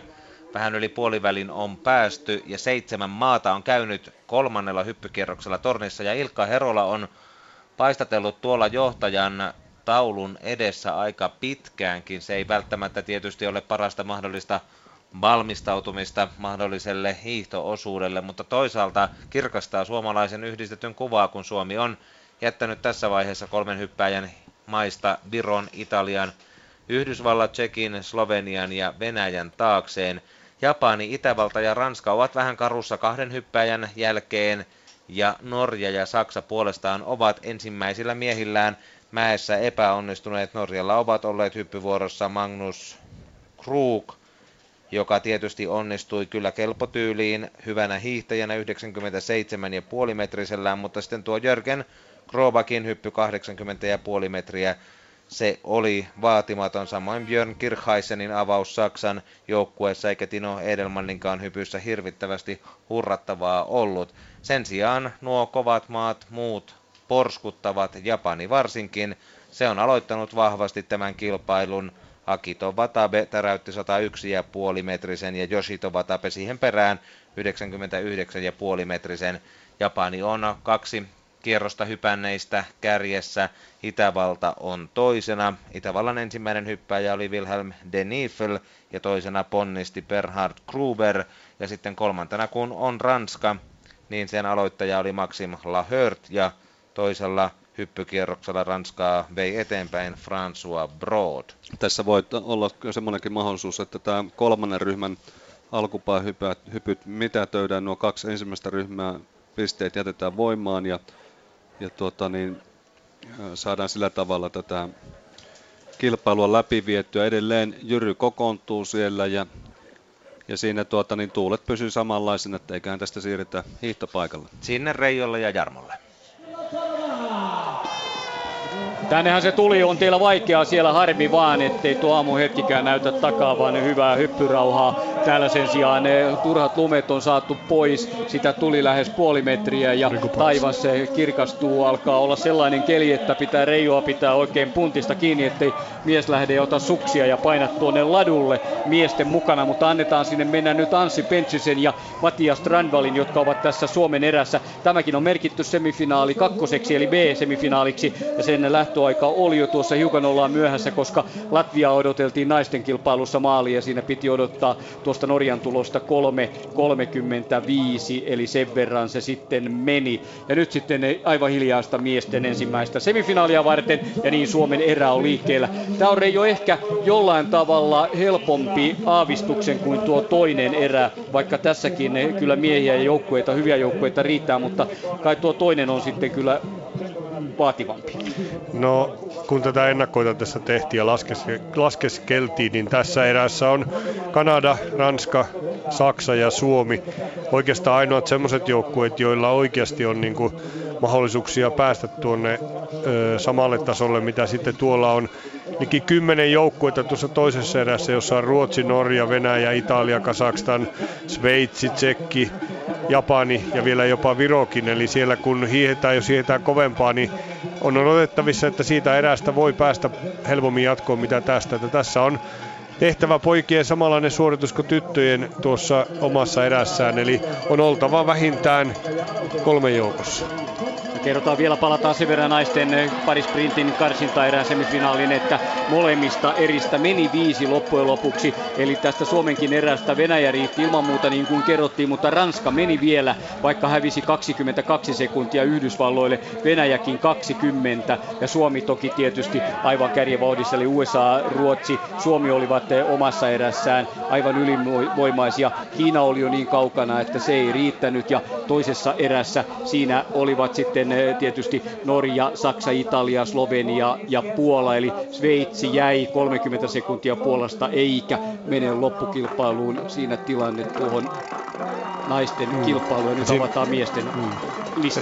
Ja siinähän kävi niin, että Sveitsi kaatui siinä viimeisellä osuudella ja menetti tällä tavalla mahdollisuutensa. Olisi ollut kuudentena joukkueessa tuossa, kuudentena joukkueena menossa välieri Totta, näin. tai loppukilpailu. Kyllä, niin siinä vaan kävi. Ja sitten tähän eh, Suomen erään tosiaan, jossa Saksa menee ykkösenä. Tim Charke, olympiakisojen hopeamitalisti, kaikkien aikojen nuorin maastohihdon olympiamitalisti sillä eh, mitalillaan, mikä tuli kolme vuotta sitten. Charke on hyvä tekijä, pääsi juuri ja nyt kaatuu sitten Slovenia tässä harmittavasti. Tässä viestissä joutuu ottamaan lukua. Glavzar käy pepullaan ja siitä vaan nousemaan ylös muiden taakse. Ja myös Iso-Britannia kaatuu. Samalla meni, samaa joo. Harmi heidänkin kannaltaan. Heillä Standen, Alexander Standen oli viestiviejä. Saksa, Kanada ovat kärjessä tässä viestissä ja heti kolmantena tulee Itävalta. Itävalta. Kyllä, Harald Wurm, Berhand Dritzer on heidän toinen viestiviejä. Suomi tulee oikein hyvin. Pentsinen avaa tätä Suomen viestiä. Tarkkailen siellä pääjoukossa, ei mitään ongelmia. Ja miehet hän hiihtää varmasti pikkasen eri tavalla kuin naiset tätä, eli Veikkaan, että alkuerissä hiihetään säästelle kaksi ensimmäistä osuutta ja sitten kolmannella kerralla molemmat hiihtiät hiihtävät sitten tämmöisen maksimaalisen suorituksen. Taisi olla huippulla myös kovasti tuulta, koska näkyy siltä, että nyt tuo irtolumi pöllyää paikoitellen aika pahastikin, mutta ei se sitten onneksi tuohon ladulle nyt enempää tullut, että näin jatketaan ja niin lasketellaan kohti tätä maalialuetta. Sieltä 200 metriä vielä vaihtoon Saksa. Suomi on hyvin neljäntenä tässä viidentenä, joten aivan pääjoukossa joukkueet eivät eroja saaneet ensimmäisellä osuudella ja katsotaan tuo vauhti sitten siitä. Se tulee näin vaihtoa varten, vaikka vielä vaihtopaikalle on 40 metriä, niin ajat ovat 3.38. Saksa, Kanada, Itävalta, Slovakia, Suomi, Puola, Ranska, Yhdysvallat, Romania, Kiina on kolme jäljessä, valko Unkari, Islanti. Islantikin on mukana, mutta näin kärjessä ja sitten joku siellä kaatuukin Puolan viestinviejä, mutta ei mitään ehti jo läpsäistä oman toisen viestiviejän jo hartiaa sen verran, ettei mitään ongelmaa siihen tullut. Matias Strandvall siis vauhtiin. Hän pääsee Kanadan Alex Haavin kyytiin. Ranskalla on muuten Magnifica, Moris Magnifica, heidän joukkueensa on vahva. Saksalla on Axel Taichmann sopiiko isolle akselille, miten sopii tällainen pöpperölumi, mitä sanot Rei? Just, just tuossa mielessäni ajattelin, että on sillä onneksi toinen iso mies, kun näin kun Matias lähti liikkeelle. Eli siellä on nyt kaksi isoa miestä, Axel Taihman ja Matias Strandvall, ja Axel taitaa olla vielä hieman painavampi mitä Matias. Ei sovi. Ei sovi. Oli se va- kysymys se oli, oli no näin. Niin, Olisin kohta kysynyt sitä jo, että, että miten siinä sitten käydään ja edetään, mutta näin mennään. Tosiaan kilpailu hiihtää ja hiihdetään todella hyvin. Itävallalla on Berhand Tritcher ja näin tuo ryhmä pysyy koossa. Strandvallon pääjoukon kolmanneksi viimeinen sieltä. Pääsee hyvin eteenpäin. Taichman kolmantena Alex Haavin jälkeen. Ja Matias varsinkin tässä tätä taktikoi tätä omaa hiihtämistä. Ja niin kuin Keulakin nyt kävelee, niin Matiaksen tuo taktikointi oli ihan oikein. Pyrki pääsemään tuo ensimmäisen maen niin helpolla kuin mahdollista yli. will be Itävalta johtaa, eli heiltä on Tritzer viestivienä ja, ja näin tätä edetään. Samalla huolto tekee kovasti töitä koko ajan. Suksia voidaan huoltaa tässä välillä ja niitä saadaan entistä liukkeammaksi, liukkaammaksi. Pitovoiteitahan tänään ei tarvita, koska tämä on luistelukilpailu, tämä parisprintin kisa. Joukkuekilpailukin jollain tavalla kaksi urheilijaa muodostaa jo joukkue, joten tiimihengen pitää olla oikein hyvä. Onko tuo Suomen hiihtojärjestys tänään, niin napsa, napsahtiko se kohdalle, minkälaiset ennakkoa ajatukset ovat? No ei varmasti isoa eroa jos ajatellaan poikien keskinäisiä tämmöisiä mittasuhteita, että ehkä Matias on kuitenkin silloin kun ollaan tiukassa tilanteessa, niin on taktisesti ähm, kokeneempi ainakin mitä Anssi, mutta sitten taas fyysisesti Anssi on sillä tavalla kovempi. Ja monesti nämä ö, paikat jaetaan siinä ensimmäisellä osueella ja sen takia varmasti on perusteltua, että Anssi on siinä nimenomaan fyysisesti vahvempana hiihtämästä eka osuutta. Ja Strandvall tällä hetkellä viidentenä. Suomihan ei missään vaiheessa ainakaan toistaiseksi pidä vauhtia kärjessä. Se on selkeästi sovittu. Sinne ei mennä hönkimään. Mahdollisimman pienellä energialla. Että tässä nyt kuitenkin on ö, varmasti semmoinen puhas kestävyyssuoritus. Tämä nyt ei sprinttikisaksi voi missä, millään tavalla kutsua. Että tietenkin sprintereillä on se hyvä puoli, että kun ovat tottuneet hiihtämään tämmöisiä kovia eriä, niin heillä on myös ehkä normaalimatkojen miestä parempi kyky polttaa noita elimistöön tulevia maitohappoja ja sillä tavalla sitten taas niin kuin tämmöinen, kun tulee pienikin palautuminen, niin sillä tavalla voi ajatella, että kun pääsee helpolla, niin on sitten kyky hiihtää se viimeinen osuus kovempaa, mitä normaali, tämmöisen normaalimatkojen hiihtäjillä. Kummallekin hiihtäjälle tulee 4,5 kilometriä per kilpailu, eli sitten tuo loppukilpailufinaali, niin siinä jälleen 4,5 eli 9 kilometriä hiihtoa tulee, joten niin kuin sanoit, niin ei se ihan sprintiltä kuulosta. Tullaan toiseen vaihtoon ja siihen on käytetty 7-18. Itävalta, Ranska, Kanada, Saksa, Suomi, USA, Slovakia, valko ja Kiina 5, valko 3, mutta aivan tuntumassa jotenkin Kiinalla kuitenkin pieniä ongelmia tuossa alkaa olla, kun Pentsinen lähtee toista kertaa hiihtämään ja ottaa oman paikkansa. Mennään ihan letkaan, ne letkajenkkaa tässä koko ajan Itävalta kilpailua vie ja heillä tuntuu olevan halu johtaa. Harald Wurm jälleen tulee tuohon ja pääsee jatkamaan tästä kilpailun viemistä eteenpäin. Pieni palautumisaika tuossa oli ja sitten voi monella joskus tuntua, että liian nopeasti tulee jälleen uusi hiihtovuoro, mutta sinne se on vaan mentävä, kun viesti etenee. Itävallan molemmat hiihtäjät että Vurum ja Tritzer ovat kuitenkin sprinttihiihtäjiä. Sillä tavalla tuntuu vähän ihmeelliseltä, että he nimenomaan tässä toimii vauhdinpitäjänä. Tuossa heidän valmentajansa joulupukki kävelee tuossa meidän selostamo edellä, eli Heetland, tuu niin, erittäin kova menestynyt maailmanmestari on toiminut muutaman vuoden ja kasvattanut tuommoisen suomalaisen joulupukin parran. Kyllä, hän kävelee tästä, tästä tosiaan, eikä ole muuten on meitä nuorempi mies, mutta kyllä näyttää tuolla parralla niin pikkasen vanhemmalta. Onko Ei 40 käy? Niin, et ole tainnut katsoa peiliin vähän aikaa. Totta. Itävallan valmentajana näin on. Kilpailu etenee 8-9 minuuttia, kohta täyttyy. Suomen joukkueen huolto käyttää varmaan enemmänkin, ei ainakaan voitelle tässä ihan edustalla, vaan tuolla kauempana. No karsinat ovat tietysti sitten tuossa myös. Meillähän oli Tonterin kohdalla oli vatsasairautta, hän ei eilen päässyt huollosta mukaan kilpailuun oli eristettynä, mutta en tiedä sitten mikä on tämän päivän tilanne, pääseekö tänään jo, toivottavasti olisi jo tänään paikalla. Aki Hukka on tuurannut Suomen joukkueen huollossa ja hyvä, että näitä osaavia miehiä löytyy tällaiseen tiukkaan paikkaan. Näyttää nyt, että Itävalta pitää kuitenkin tosi hyvää vauhtia tällä hetkellä tässä erässä. Ja niin kuin huomaat nyt, niin aurinko rupeaa paistamaan täällä myös maastohitoladulla. Joo, kyllä, ja lunta, pölyävää lunta lentää jo tänne stadion alueellekin. Ranska tulee hyvin, niin kuin varoittelitkin siitä erittäin hyvin siinä Saksan perässä. Ja mikä ettei, Ranskan miehet Kajard, Magnifica ovat todellakin vahvoja luistelijoita. Kajard oli yhdistelmäkisan kymppi, Magnifica 21. ja aina välillä kävivät siellä. Mutta Kanada ilman muuta Oslon maailmanmestaruuskisojen parisprintin maailmanmestarijoukkue.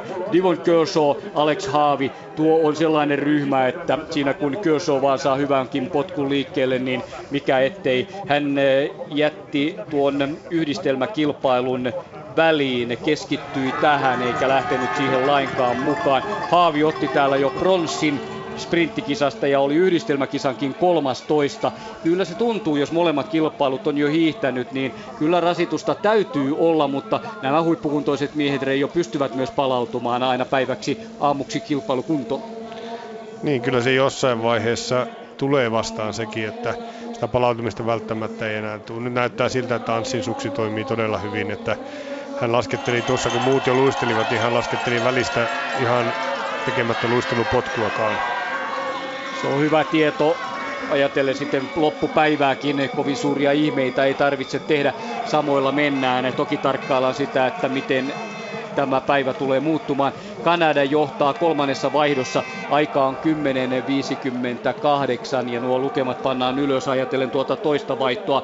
Pentsinen antaa viestin kapulan Strandvallille noin tyrkkäämällä selkää ja siitä Matias Strandvall sitten toista kertaa tässä liikkeelle. Pentsinen itse nostaa kädet ylös, ei halua häiritä ketään muuta takaa tulia ja sehän on reilu meininki. Sauvat siihen ylös ja näin ollen mahdollisimman vähän vie tilaa sitten takaa tulevilta. Kanada vaihtoi ensimmäisenä Saksa, Suomi, Itävalta, Ranska, Yhdysvallat ja kolme sekuntia Slovakia. Samoin siinä Valko-Venäjä, Romania. Romania jo 10, Kiina 16, eli kaiken toivon voivat heittää jo nämä joukkueet, eli yhdeksän joukkuetta tässä vielä. Ja kyllä se tuo paine, jos sanoit Reijo, että kahden sakkiin olisi syytä hinata hiihto, niin siinä on haastetta kerrakseen. Toisessa ryhmässä on hyviä joukkueita, jotka ehkä pitävät vauhtia.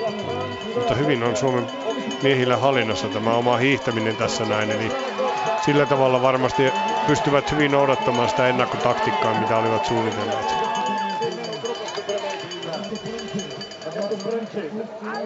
Ensimmäinen kova nousu tuossa takana sitten lasketellaan jälleen kohti tänne stadionin tänne suuntaan ja sieltä sitten eteenpäin tuonne kohti kappelia, josta haetaan pienen laskun, eikä niin pienenkään laskun jälkeen pieni palautus ja viimeiseen rajumpaan nousu, joka on jälleen vahvasti kansoitettu. Se on se paras paikka tuo viimeinen mäki tähän sprintiradalle. Se on aivan niin täynnä kuva voi, eli aidan vierusta, että paikat on kaikki otettu ja sinne mennään nyt Ranskan johdolla, Kanada toisena, näin Itävalta kolmantena. Ranska tulee hyvin, Moris Magnifica.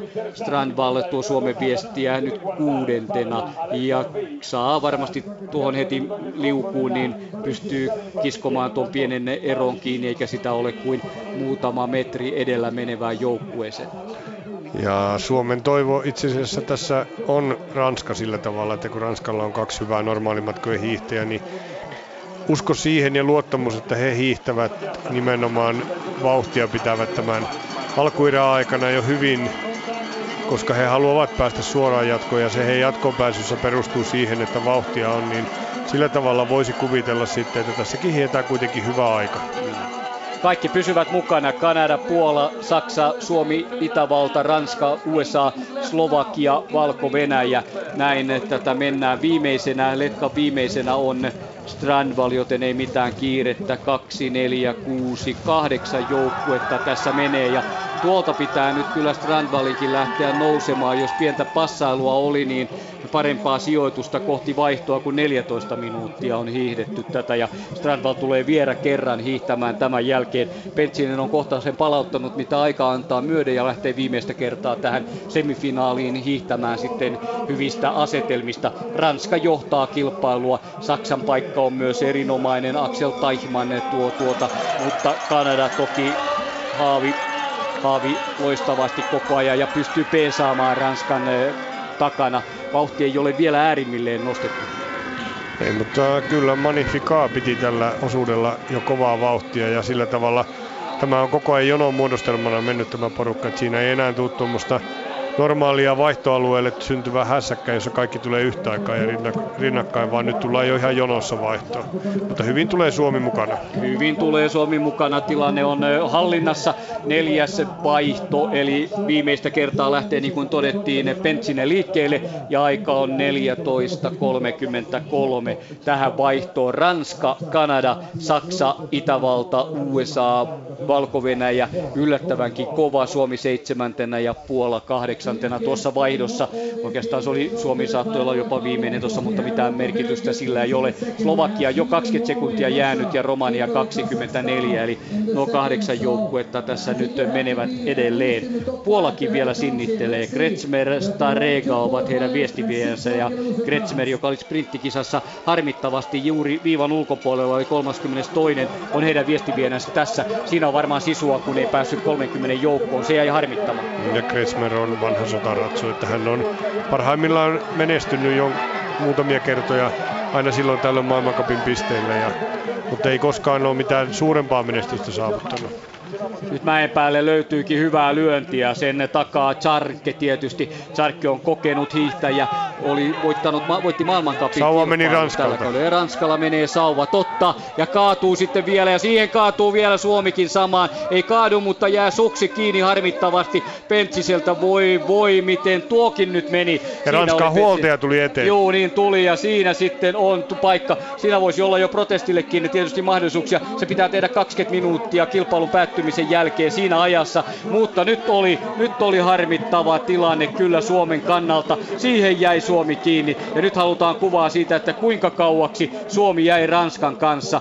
Saksa menee menojaan tällä hetkellä, Kanada toisena ja Puola painaa siinä samoin mukana, Itävalta, USA ja Ranska ja Suomi ovat eh, kaukana ja nyt on Pentsisen lyöttävä entistä hurjemmin sinne. Ei Pentsinen kaatunut, mutta jäi poikittain jäi suksia, siitä ei päässyt millään etenemään. Niin se jäi sen kartion taakse, kun siihen tuli huoltajan väliin ja esti häneltä Ansilta normaali etenemiseen. Että kyllä siinä selkeä virhe tapahtui huoltajalle, koska hän tuli sieltä keskelle porukkaa tuomaan antamaan sitä sauvaa. Kyllä, ja sieltä näkyy sitten Ranska ja Suomi, ja siinä on USA. kolmaskin USA kolmantena joukkueena, ja kovasti Pentsinen lyö tuohon viimeiseen mäkeen, mutta Saksa menee, Kanada menee näin omaa vauhtia, niin menee Itävalta, menee Puolakin siinä. Se on to- todella rajua lyöntiä tällä hetkellä. 17 minuuttia on käytetty ja eroa on mäessä. Sitä on 20 metriä. Ranska on parempi nyt nousussa. Ranskan Kajaarte pystyy saamaan rytmin helpommin. Petsinen ei pääse vastaamaan siihen. Millä tuollaisen protesti voisi käsitellä? Ei tätä Suomi enää mitenkään pysty kääntämään hyväksi. Eikä tästä nyt kuitenkaan sillä protestilla saa itselle sitä jatkopaikkaa. Se niin, täytyy aina tehdä hiihtämällä, että ainoastaan se aiheuttaa sen, että Ranska hylättäisiin. Joo, juuri. Harmi, todellakin murheellinen tilanne tämä oli Suomen kannalta. Kaikki oli ihan kunnossa Pentsisellä Strandvallilla. Ja jos tähän menee, ja jos nimenomaan Pentsisellä, jolla näitä on ollut tämän kauden aikana yllin kyllä, ja pitikö tähänkin tulla, niin hän pyllähti myös tuossa sprinttikilpailussa. Ja se ei ollut kyllä hänen omaa ei, mukansa, ei. että siinä todellakin oli Ranskan huoltomies, joka antoi sauvaa ja tuli suoraan eteen. Kyllä, niin kävi. Ranska on jättänyt Suomen 40-30 metrillä ja Ranska kääntää nyt sitten viidenteen vaihtoon. Saksa, Kanada, Puola, valko ja Itävalta menivät. Ranska 8 sekuntia ja Suomi seitsemäntenä 13 sekuntia kärkeen. Eli aika oli 18.10 ja Suomella 18.24. Näin se vaan käy, kun Suomi pääsee vaihtamaan ja murheen murtamana Pentsinen antaa Strandvallille lähtökäskyn. Ranska menee niin kaukana edessä. Itävalta samoin. Ranska on ajanut Itävallan kiinni tuonne jo ensimmäiseen tömpyrään ja Strandvall joutuu hiihtämään aivan yksi seitsemäntenä ja aika ei tule missään nimessä riittämään ajatellen ketä on tuossa, ketä hiihtäjiä on toisessa semifinaalissa. Tämä peli on tässä. Näin siinä vaan käy. No näin se voidaan sanoa, että kyllä tuossa nyt on niin paljon jo tullut eroja ja niin kuin näet, niin Ranska täältä kuitenkin vielä tulee ja nousee tuohon porukkaan mukaan. Mutta se vaatii Magnifikaan aivan hurjaa lyöntiä ankkuriosuudella. Strandval ei pääse, ei ehdi millään. Toisessa, tai toisessa semifinaalissa, kun siinä on Ruotsi, siinä on Norja, Venäjä. Kasakstanillakin on Polttoraani jälleen mukana, niin joukkueita on paljon. Ja jos Suomi on seitsemäs, niin siitä ei saisi mennä kuin kolme joukkuetta ainoastaan ohi ja Suomi olisi sitten sillä mahdollisesti mukana. Jäähän sinne vielä Italiakin, sekin on vahva, Tsekki on kova joukkue, joten toiveet ovat aivan minimaaliset tällä hetkellä, kun toista tätä ensimmäistä semifinaalia hiidetään. Yllätys tässä on se, että Valko-Venäjä on pysynyt mukana, mukana edelleenkin tuossa kärkitaistelussa, eli tulee kolmantena. Ihan outoja miehiä meille. No ei, kyllähän ei, sieltä Dolidovic ja, on. joo, mutta eivät täällä esittäneet vielä mitään. Keskittyneet tähän. Nimenomaan, no Dolidovic siitä toki. Mennään mäkipaikalle, et, otetaan sieltä tilannetiedotus. Mikko. Täällä on tulossa ihan hetkisen kuluttua Ilkka Herola uudestaan vuoroon, eli kun tuulet sotkivat, Juri kokoontui, pitkään pohdittiin, tehtiin sellainen ratkaisu, että kolmas hyppyryhmä aloittaa alusta ja nyt on hypännyt Venäjän Jaahin 89,5 ja Viron Piho 86,5. Tuo hyppypuomin paikka on 19 ja vuorossa on Armin Bauer Italiasta kolmantena miehenä ja hänen jälkeensä tulee Ilkka Herola, joka johti, johti siis keskenjääneellä kolmannella kierroksella Suomen kärkipaikalle. 89,5 on Bauerin hypyn mitta, mutta mitäs Jyri sanot noista päätöksistä? Koskien kilpailun läpivientiä. Ihan oikeat päätökset ja tällä tavalla on edes mahdollista, että tämän päivän aikana tämä saadaan läpiviedyksi. Tuuletta tietenkin pyörii täällä tällä hetkellä sallituissa rajoissa ja taas on korridoria pystytty justeeraamaan tuossa ja olosuhteet myöskin Ilkan hyppyä silmällä pitäen ovat nyt hyvät, että tämä Italian poika tässä edellä sai tuulesta 2,7 vähennystä, tarkoittaa, että pientä vastavirettä on siellä ja nä- mittarit näyttää samaa myöskin nyt Ilkalle tässä. Toivottavasti kaveri vaan pääsee nopeasti alas tuolta, että saadaan hyvin olosuhteisiin hyvä suoritus aikaiseksi. Italia johtaa, Viro toisena, Venäjä kolmantena, Kukkosen lippu on ylhäällä, ei ole vielä heilahtanut. Ja sitten noista muista kaksi kierrosta hypänneistä Japani, Itävalta ja Ranska muodostavat kärjen, Norja ja Saksa ovat olleet jopa Suomen takana. Herola odottelee edelleen puomilla tuota sopivaa lähtöhetkeä ja juuri tulee taas huono rako tähän väliin ja Herola otetaan puomilta pois, joten ainakin 30 sekunniksi takaisin maastohiihtoon. Saat saatte sinne heti, kun tämä miesten kilpailu on päättynyt ja Suomi on yhdeksäs. Onko tuolla Standval viimeinen 200 metriä, joten näin ollen tämä tilanne ja tämä leikki oli karua tänään Suomen joukkueelle. Valko-Venäjä, Kanada, Saksa. Siinä menee Valko-Venäjän Kanadan väliseen vielä kuvan tarkisteluun. Saksa kolmantena, Ranska neljäntenä, Itävalta viidentenä ja sitten murheellisten hiihtojen maa Suomi tässä maali suoralla Strandval vaan tyrkkii ja nyt on kyllä todellakin ketutus päällä, se on selvä. Ei se ollut meidän joukkueemme vika missään nimessä. Ranska ryssi tämän Suomen tilanteen totaalisesti. Näin voidaan todeta ja Suomi on seitsemäntenä on tässä maalissa. Eli Kanada, valko ja Kanada tämä ja Suomi seitsemäntenä 41 sekuntia Kanadasta. Palataan tarkempaan tilannekatsaukseen. Mennään mäkeen. Ilkka Herola lähestyy hyppyrimään, nokkaa ponnistaa, tulee hyvissä tuuliolosuhteissa ja venyttää pitkälle 92 metriin noin suurin piirtein. Tuomarit antavat tuosta vähän töksähtävästä alastulosta pinnoja 16 puolesta 17, joka irtoaa neljä kertaa, mutta tasan 92 metriä Herolalle Suomen kolmantena hyppääjänä pisteitä 103,9 tuulesta, vähennystä vain 1,1 pinnaa aavistuksen verran myöhästyi Ilkka ponnistuksen, mutta teki ihan kelposuorituksen. Sekunti ollaan nyt Italia perässä toisella sijalla ja Ilkka hyppyn aikana niin oli oikeastaan nolla tuulet, yksi piste tuuli, tuuli vähennyksiä. Joka tapauksessa Suomelta vielä kelpo suorittamista, kun seuraava mies on vauhdissa Slovenian Kaspar Perlo. Hän ei pääse Herolan lukemiin tällä kolmannella uudelleen alkaneella hyppykierroksella. Tuon hypyn mitta on vain 85,5 metriä, joten Suomen osalta näyttää olosuhteisiin ja odotuksiin nähden edelleen kohtuu hyvältä, mutta palataan vielä maastohidon yhteenvetoon ja Suomen tämän hetken tilanteen spekulointiin. Eikä se spekuloinnillakaan enää kirkastu tämä kyllä synkkiä pilviä kasaantuu ja ne ovat edelleenkin Suomen joukkueen päällä. Nuo myrrys päällä on Suomen joukkue, tämä kaksikko Pentsinen Strandval. Suomi seitsemäntenä, kun ero oli 40 sekuntia, 41 Kanada, joka oli ykkönen. Kanada, valko ja Saksa. Ja valko vaan tyrkkäsi jalan siihen vielä valko ankkuri. Semenov hiihti erinomaisesti ja näin sitten ottaa suoran paikan, niin Saksa jää aika vertailuun. Olikohan nyt öö, perillä ne on Kanada ja Saksa ollenkaan siitä, että tästä pääsee kaksi suoraan jatkoon ja kuusi aikaan perusteella, koska ö, oli ihan käsittämätöntä, että kumpikaan ei noterannut millään tavalla, että valko oli mukana siinä ja päästi tuossa venytyksessä puikkaamaan tuon jalan tuonne eteen. Näin siinä kävi. Ranska oli neljäs, Ranska hävisi neljä sekuntia, Itävalta viides, Yhdysvallat kuudes ja Suomi seitsemäs, joten tuosta ei kyllä kirkastu ero niin iso Kanadaan, kun toisessa semifinaalissa on huippujoukkueita. Suomi on ulkona ihan varmasti, ja jos Suomi tekee protestin, se ei jo voi johtaa mihinkään muuhun kuin että Ranska hylätään, koska Ranskan joukkue siinä aiheutti Suomen viestin sekoamisen ja jatkopaikan menemisen ja sinne se huoltaja vielä siihen väliin sitten, niin siitä ei Pentsinen enää voinut nousta. Niin tosi täytyy sanoa, että Ranska hiihtämällä nousi kuitenkin neljän sekunnin päähän tuosta kärjestä ja Suomi jäi 42 sekuntia, että sillä tavalla kuitenkin Ranska osoitti sen, että heillä on tuon verran vahvempia hiihtäjiä. Eli samasta pisteestä hän lähti siitä kuitenkin liikkeelle. Pitäisikö protesti kuitenkin tehdä? No en minä tässä tapauksessa tekisi mitään protestia.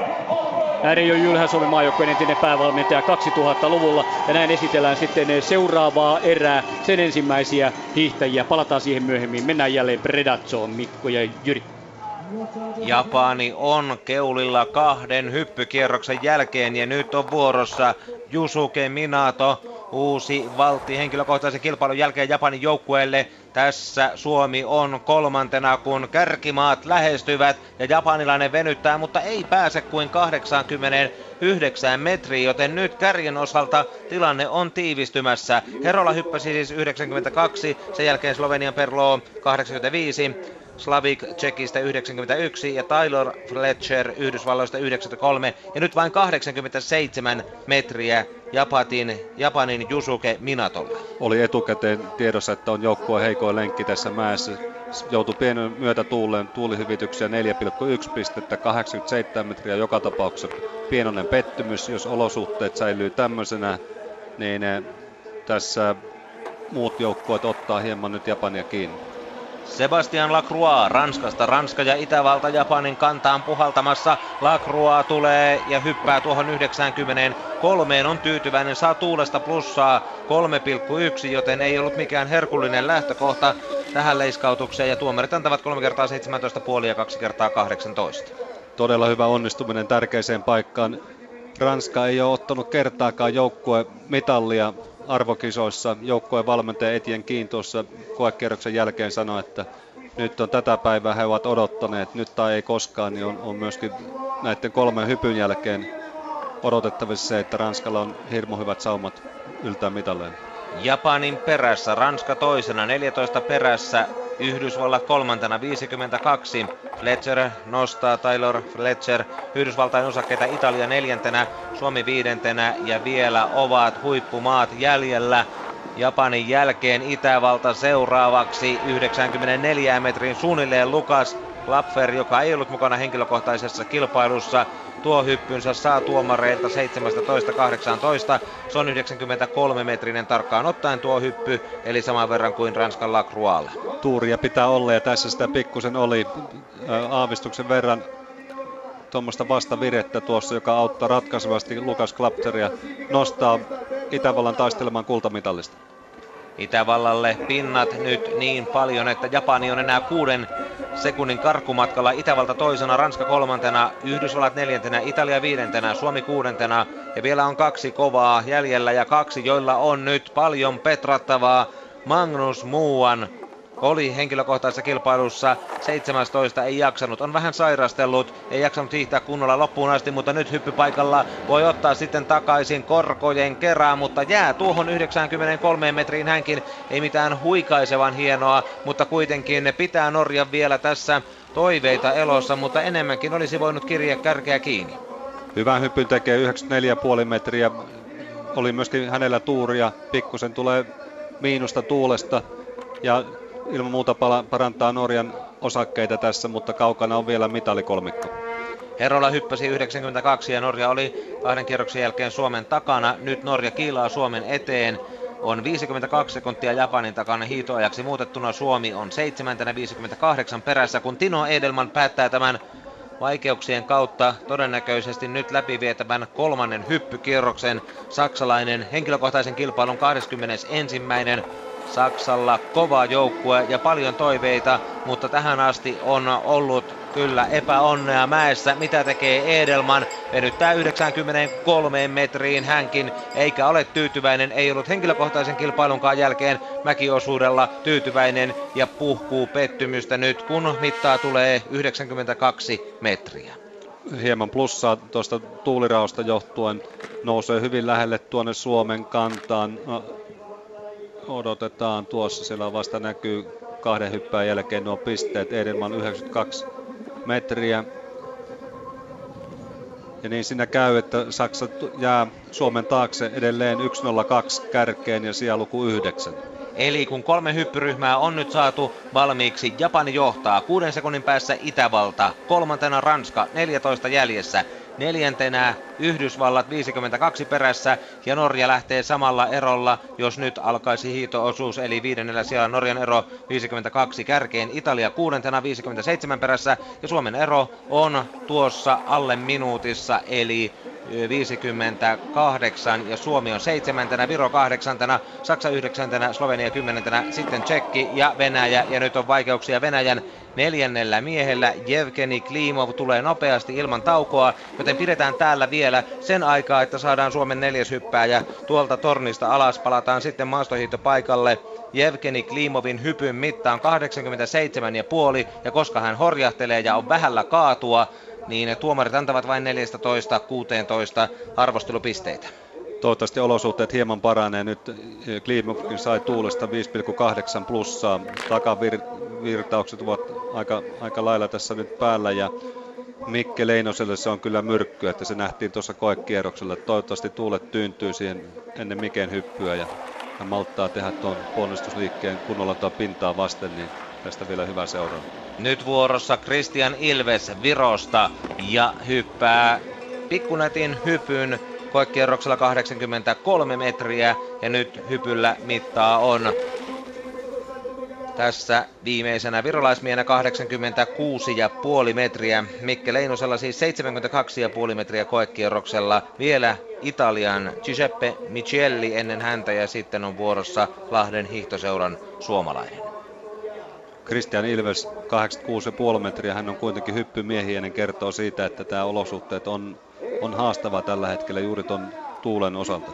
Viro kärjessä, Venäjä perässä 52 sekuntia 10 maata vielä jäljellä neljännellä hyppykierroksella ja kuuluttaja innostaa yleisöä, kun Michielli liukuu vauhdinotto mäestä kohti hyppyrinokkaa ja ponnistaa ja tuo hyppynsä tuohon reilun 80 metriin. Ei mikään häikäisevä suoritus italialaiselta. Italiahan oli Suomen yläpuolella kolmen kierroksen jälkeen joten vertailua kannattaa tehdä ja kohta jännitetään sitä, mihin Leinonen pystyy. Italialaisen Michellin hypyn pituus on 85 metriä ja nyt on tornissa sitten vuorossa Suomen Mikke Leinonen. Ja tällä hetkellä on jopa liikaakin tuota takatulta.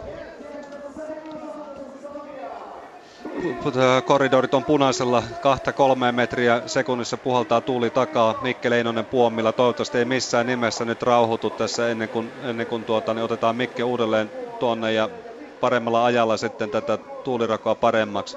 Nyt on kyllä tekemätön paikka, jos tähän, tähän päästetään.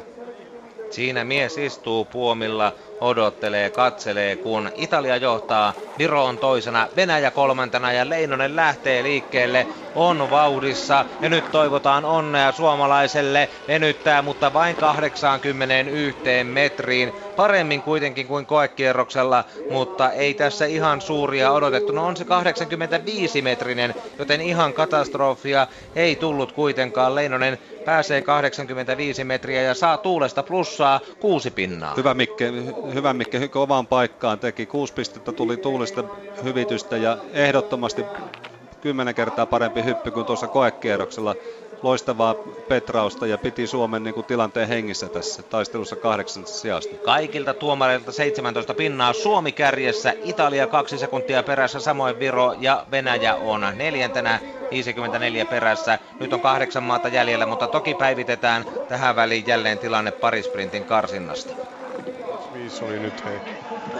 Paljonko oli edellisessä? Mä sitä just kirjoittanut. Täältähän me mennään, päivitellään tätä. Meillä on tulossa molempien suomalaishiihtäjien haastattelu, mutta ne ovat sen verran tuhtia tavaraa, ettei ajeta niitä tähän vielä. Otetaan vaan tilannetiedotus toisessa vaihdossa. Ja nythän Ruotsi, Norja, Japani, Italia, Venäjä, Ukraina, Sveitsi pitävät sellaista vauhtia. Tuo ensimmäinen kiekka meni 3.30, toisen väliaikaan 7.25. No siinä nyt sitten nähtiin se taktikointi, mitä tuli, kun kaikki alkoivat siellä tavallaan seisoskella. Suomen edessä oli 7.18, eli yhtäkkiä ollaankin 7 sekuntia jäljessä. Aivan kävely oli tämä toinen, toinen osuus, jossa Ruotsin Emil Jönsson oli muun muassa mukana ja Peter Nordhug. Nyt toista kertaa hiihtävät siis avausmiehet. Niin tässä niin sanotulla ankkuriosuudella on selkeästi nämä enempi sprinttimiehet, jotka sitten on laitettu sinne sen vuoksi, että he ovat vahvoja tuossa loppukirissä ja he eivät luonnollisesti kukaan halua sitten olla vetämässä samalla tavalla ensimmäisestä kierroksesta lähtien. Ja Helner, joka on Ruotsin avausosuudella, ei ole tämän päivän olosuhteet sopii erinomaisesti.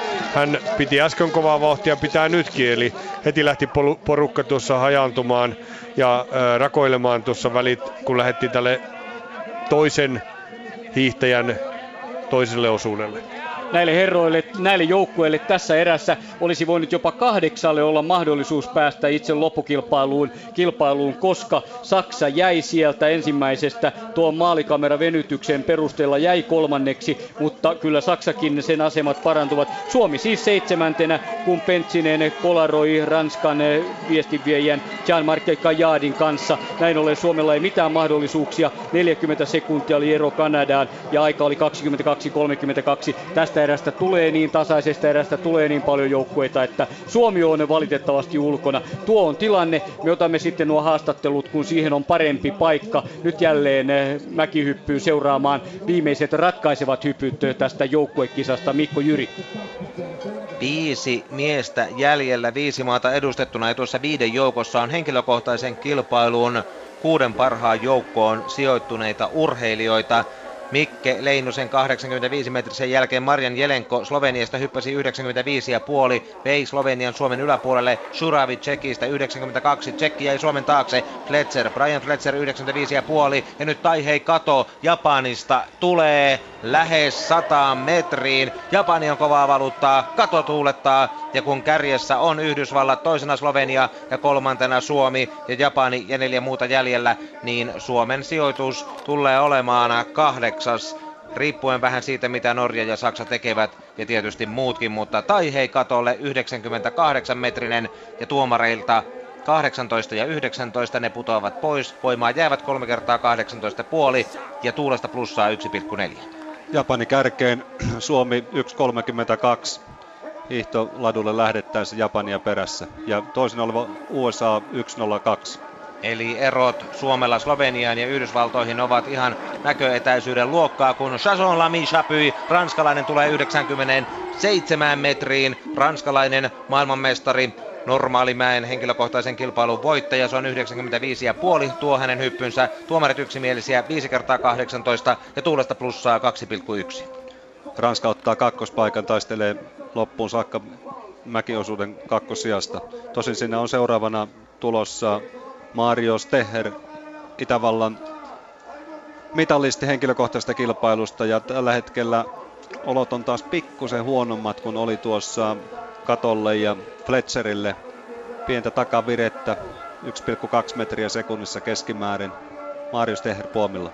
Ja hän hyppäsi henkilökohtaisessa kilpailussa komean 106 metrisen. Vanha herra on loukkaantumisensa voittanut ja ottanut henkilökohtaisessa kilpailussa hopeatilan. Nyt jää kuitenkin tuon 92 ja puoleen metriin. Mario Steherin hyppy ei ole niin hohdokas kuin mitä henkilökohtaisella puolella. Se on 91,5 kun mitta tarkastetaan ja tuomarit antavat 17-17 puoleen. Tulessa plussaa 3,7.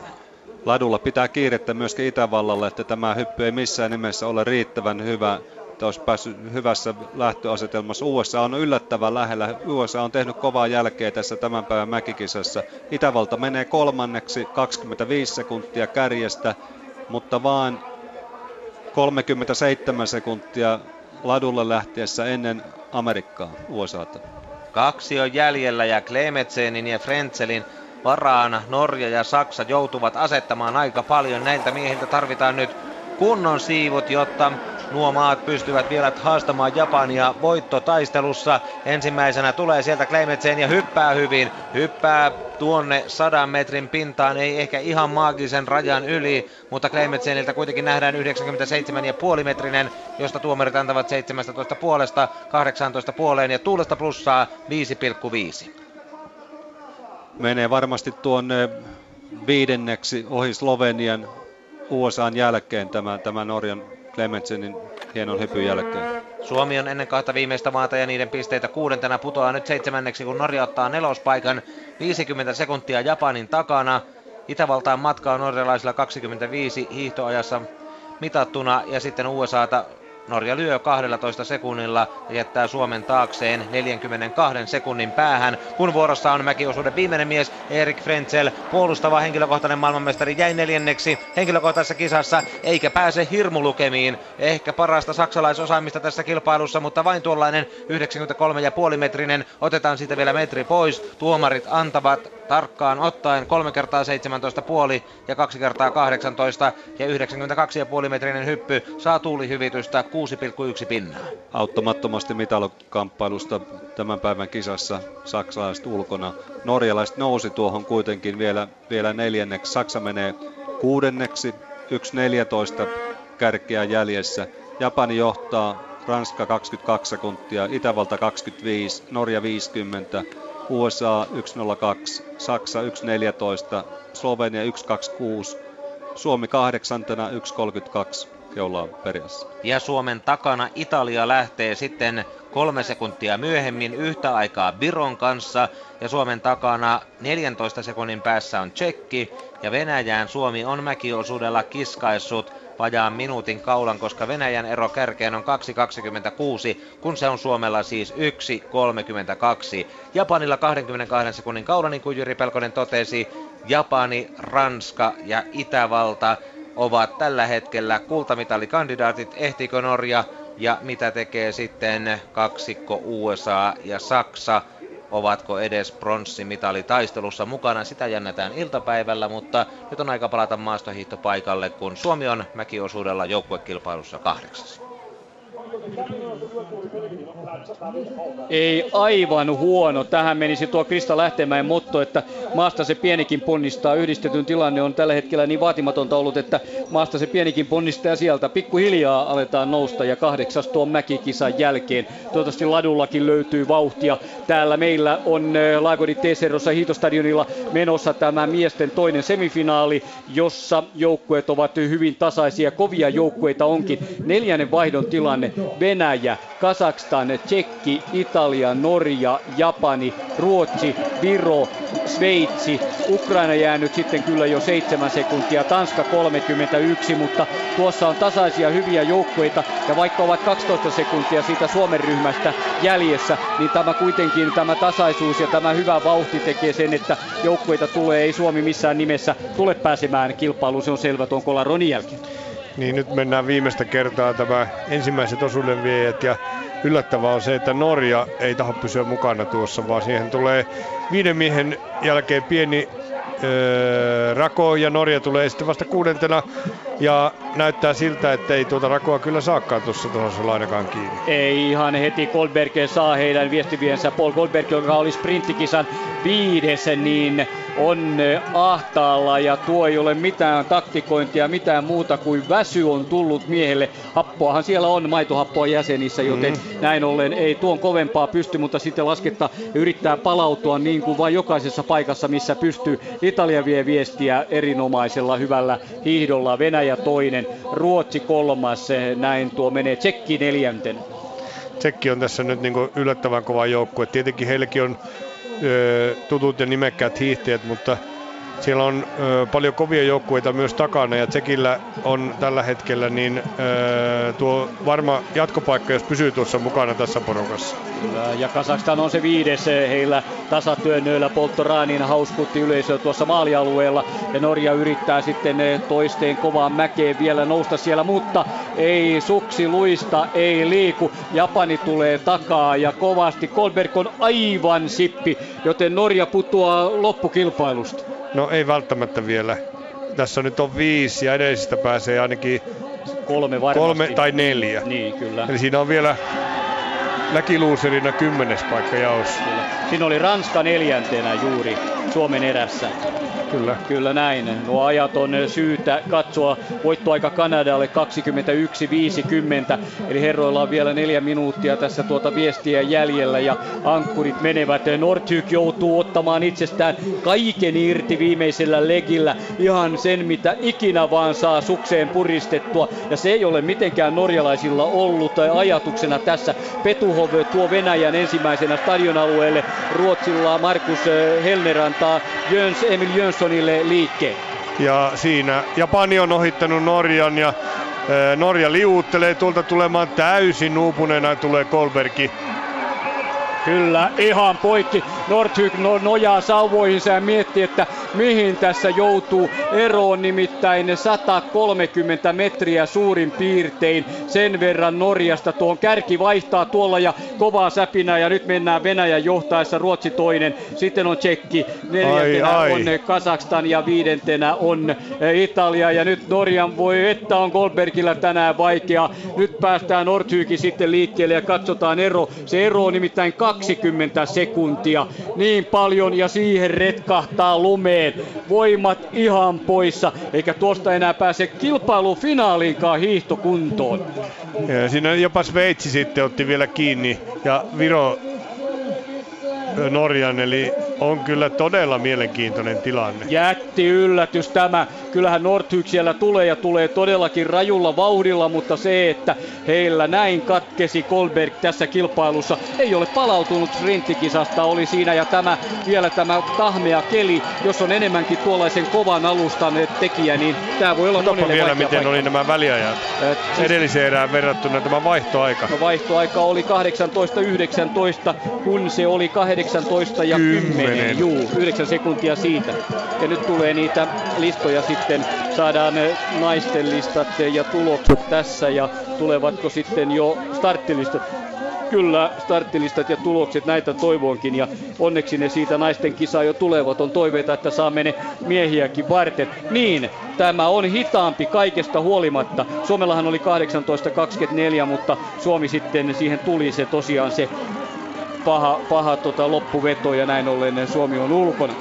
Ja nyt kun he kävelivät tuon ensimmäisen nousun, niin nyt Polttorana avasi pelin ja nyt tästä varmasti maalia sitten tullaan hiihtämään semmoista vauhtia, että ei Nortulkaan enää saa kiinni. Eli hän otti kyllä varmasti tuon 10 sekuntia ainakin kiinni tuossa ensimmäisessä nousussa, mutta nyt, nyt tämäkin erää lähti hiihtämään. Siinä Polttoraan vetää. Kyllä, ja se tietää heti vauhtia. Polttoranin on hiittänyt tämän kauden erinomaisesti maailmankapin voittoja. Täällä hän sotkeutui lähtöporttiin sprinttikisassa, jätti yhdistelmäkilpailun väliin ollakseen tässä juuri teräkunnossa. Ja auttaakseen Kasakstania hiihto mitaleihin jälleen kerran arvokisoissa. Sitten Smirnofin päivien. Ja hän johtaa. Ruotsin Jönsson tulee ahnaasti. Ja Italia nousee kyllä. Pellegrino toki niin kuin sprinttikisassa nähtiin jossa ei kuitenkaan loppukilpailumies mutta tulee siihen väliin käyttää taktisesti hyvän ja siinä se on se juuri miehen mentävä aukko ja siihen hän tulee. Ja sitten Nikita Kryukov sprinttikilpailun voittaja maailmanmestari ja olympiavoittaja sprinttikilpailusta. Hän on neljäntenä Tsekki hiihtää erinomaisesti tänään on viidentenä Ales Razin oli ensimmäinen mies, joka jäi sprinttifinaalista ulos tai tuosta 30 joukosta ja hän haluaa myös joukkueen saada sitten loppukilpailu. Kyllä näillä viidellä näyttää oikein hyvältä. Ja näyttää siltä, että ää, Norja tulee ohittamaan Japanin, joka siinä on tällä hetkellä kuudentena. Ja se voi olla ratkaisevaa tuon finaalin pääsyn kannalta tuo nimenomaan tuon ö, Japanin ohittaminen. Sillä jokainen metri on siellä tärkeä. Tsekki putoaa tästä vauhdista, tästä leikistä, kun ollaan maalisuoralla ja tullaan tuossa todellakin rajua. Ruotsi tulee, Emil Jönsson hoitelee tämän. Tasatöyntö pumppu on kunnossa ja Kasakstan Poltoraanin ottaa sen toisen paikan. Nämä ovat varmoja. Italia jää kolmanneksi. Venäjä on neljäs. Krykov on niin varma siitä, että menee jatkoon. Ja viides Tsekki ja Norja nousee ja nostaa vielä yhden pykälän ja se on tärkeä ja hän tekee sen. Kyllä, Nordhyk voittaa aivan uupuneen Japanin. Vaikka se menee maalikamerakuvan perusteella katsottavaksi, niin sanoisin, että kyllä näin kävi ilman muuta. Norjan aika on nyt, jos se on viides, se on jotain 20, 22 suurin piirtein, joten sen pitäisi kyllä riittää. Siellä ensimmäisessä semifinaalissa, siellä maalissa oli nimittäin Ranska 25-4 ja Itävalta 22-02. Tiukalle menee. Tiukalle menee. Ja se, että hän voittaa Japanin tuolla heittäytymisellä on juuri ehkä se Katso, ratkaiseva. Viisi tuolta on Niin. merkattu. Siinä on merkattu jo heti Itävalta myös viidentenä jatkoon 22-02 Suomen erästä. Katsopa se toinen erä. Tämä toinen. Tule, se on tässä näin. Tämä on nyt se toinen erä. Tässä on se ensimmäinen erä. Tässä on nyt toinen erä. Montako erää vielä, Reijo? Niin. Tilanne on nyt täysin selvä. Odotellaan tuohon tauluun nyt näitä ja katsotaan, miten Norjan kävi. Näkyy tuolta pientä kahinointia vielä, joka oli Tsekin ja Ruotsin välillä.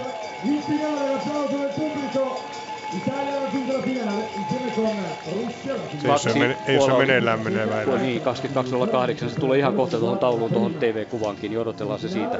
Saadaan sitten verrata tuosta noin, niin saman tien se täytyy olla kohta valmis. Ruotsilla oli Emi Jönssonilla oli hyvä loppu. se on jo tuolla valmiina. Se voi olla siellä valmiina, mutta pidetään pientä jännitystä kuitenkin. Tuossa meillä on tulossa hyviä haastatteluja sitten saman tien hetken kuluttaa hyviä hyviä, mutta Suomen joukkueen kommentteja näistä, näistä kun Puola siis 22.08 ensimmäisessä ja otetaan sieltä sitten ensimmäisestä tai toisesta erästä. Tuossa ovat loppuajat. Norja on kuudes. Ei pääse. Ei pääse. Tsekki viides. Norja voitti Japani, mutta ei riitä. 22.03. Jää Jätti sekunnilla. yllätys. Joo, jätti yllätys. Norja on ulkona. Sekunnin verran. Jätti yllätys. On, todellakin. Kyllä. Vaikka Se se, voittaa samalla ajalla pudottaa Japani vielä, mutta se ei riittänyt. Jätti Kyllä, yllätys. Se oli iso yllätys. Ei kymmenen joukkoa. Ei, ei. Huh, huh. Ruotsi, Kazakstan, Italia, Venäjä ja Tsekki menevät tästä. Ja neljä sekuntia jää tässä erässä Tsekille Norja ratkaisevasti. Ja tuo Kolbergin kaatuminen eh, tai romahtaminen, kunnon hiipuminen tiesi sen, että Nordhykin ei tarvitse myös enää hiihtää tänään. Ja nyt sitten Suomen haastatteluihin. Ilkka on ollut tuossa valmiina, ne tehtiin hetki sitten ja kuunnellaan Suomen joukkueen urheilijoita. Matias Strandval tuo karsinassa seitsemäs sija. Mitäs, tai mites niputtaisit ton koko karsintaerän? Aika vaikea oli. Oli tota, hankalat olosuhteet ja sitten niinku tämmöiset vähän heikompia maita, niin mikä ampasee ekalla osuudella tuoreena miehenä, niin hirmu lujaa ja tulee sotkemaan, niin se tuo kans oma haasteensa, mutta täytyy sanoa rehellisesti, että ei ollut mullakaan mikään paras päivä. Että tota, Anssi vähän kompuroi siinä ja yritin Mikolle kiekalle lähtiessä niin hiihtää Ranskaa kiinni, mutta tota, lähin, huomasin ekan mäen päällä, että ehkä tuli lähettyä ja hosuttua liikaa. Että tota, tuota, tuo oli kyllä aika, aika ennen hapokasta se loppumatka, että tota, sellaista tällä kertaa. Niin, eli tämä voisi niputtaa sillä tavalla, että oli todella ratkaiseva tuo Anssin ongelma siinä Anssin viimeisellä osuudella.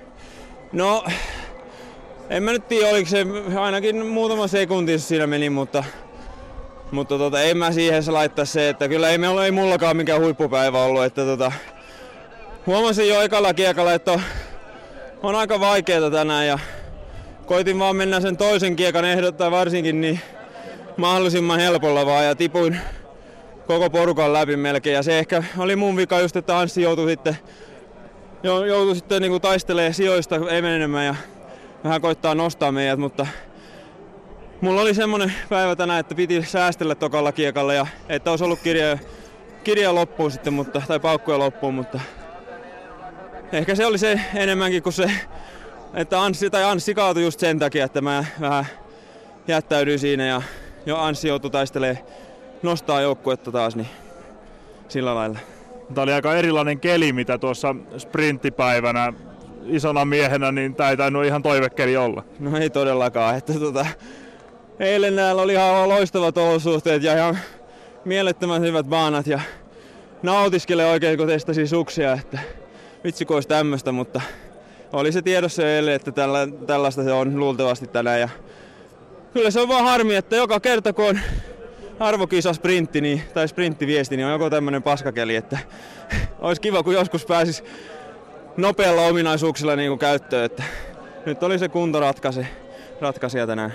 No pari hiihtoa täällä, miten sä niputtaisit kokonaan, kokonaisuudessaan nämä kisat sinun osalta? No tota, se henkkohtainen sprintti oli pettymys ja, ja tota, siinä mulla oli kovat tavoitteet ja tietysti mulla oli tavoitteena tänäänkin finaali, mutta, mutta tota, kyllä se on silti se henkkohtainen matka, joka on niinku suurin pettymys tältä reissulta. Ja, ja tota, kun on viidennet ole arvokisat, niin ei enää saa tämä matka ja kokemusta ja elämys, mikä tässä MMissä on, niin ei enää lämmitä. Että tota, kyllä pitäisi pikkuhiljaa näitä tuloksia rupea syntyä, että olisi tyytyväinen.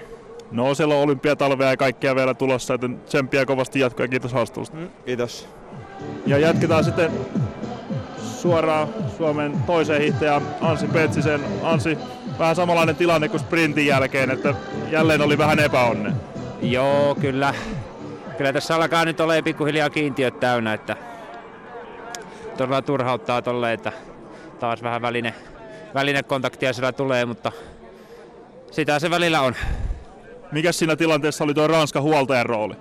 En kerinyt kyllä sitä enää katsoa, että olin kyllä keskittynyt niihin omiin välineisiin ja sen jälkeen sitten, sitten tuota irti pääsemiseen, että tuo Magnari meni kyllä sitä katsomaan nauhalta, että mitä siinä tapahtui, mutta kyllä se varmaan ihan tämmöinen tyypillinen kolaritilanne vaan oli. Että. Niin, mutta tuo protesti on kuitenkin mahdollinen tuosta vielä. No katsotaan se nauha sitten eka, mutta en, en todellakaan lähde, lähde sanomaan, että protestia tästä tehdään. Että tutkitaan vaan, että mitä siinä tapahtui, että tietää sitten jatkossakin, että, että mikä se oli, mutta en, ei, ei siinä, en minä siihen huoltajaan kyllä ainakaan törmännyt, että siihen ranskalaiselle, jolta sauva katkesi, niin sen kanssa siinä oli, oli sitten Twister-kilpailu menossa. No sen jälkeen oli varmaan aika toivoton tehtävä lähteä vielä ottaa kiinni sitä kärkijoukkoa. No kyllä ne sen verran siinä karkas ja sitten vielä ties, että ihan 300-400 metrin päästä aletaan vasta kunnolla lyömään, niin kyllä se toivottomalta ainakin näillä jaloilla nyt tuntui, tuntui sitten tota ottaa kiinni. No miltä oma hiihto muuten tänään tuntui? Joo, kyllä toi pehmeä rata niin kuin mua, mua ainakin väsytti, että ei se niin kuin semmoiselta mukavalta, helpolta luisuttelulta tuossa tunnu, tunnu, mutta kahteen kierrokseen on ihan kohtuu tyytyväinen ja viimeiseen sitten ollenkaan, että näin tällä kertaa. No Matias tuossa vähän arvotteli, että ei se niinkään ratkaise, vaan se sinun välineongelma siinä ollut, että Matiaksellakaan ei kulkenut sen paremmin. Minkälainen tuntuma sinulla on, että olisiko tuo finaalipaikka ollut otettavissa, jos ei olisi epäonnia tullut? No kyllä meillä vähän niin kuin kehon kielet molemmilla sitä kuuluu, että ei meillä ainakaan silleen niin kuin ihan ilmaiseksi nuo ohitukset tänään tullut, että ei, ei kyllä oltaisi ihan täys, täyspäivätyö saatu tehdä, vaikka pystyssä oltaisiin pysytty, että ei ollut mikään semmoinen, semmoinen helppo päivä kummallakaan. No vuoden pääkisat ja oikeastaan molemmissa epäonni aika ratkaisevassa roolissa, niin millainen maku näistä kisoista jäi?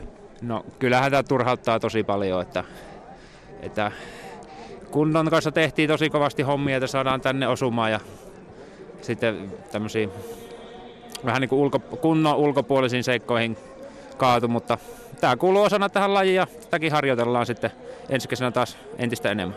Ja etenkin se sprintin karsinta varmaan antaa kuitenkin uskoa myös, myös tuleviin vuosia tuonne Sotsi olympiakisoihin. No kyllä joo, että vauhti tuntuu riittävän ihan, ihan kaikkia vastaan tällä hetkellä perinteisellä ja miksei sitten hyvänä päivänä vapaallakin, mutta tuota, loppusuora vauhtia ja semmoista rytminvaihtokykyä, kun reinaa vielä ensi kesän lisää, niin toivotaan, että sitten erävaiheessa löytyisi sitten niitä kirivaihteitakin, että se pelkkä matkavauhti ei, ei taho riittää enää niissä.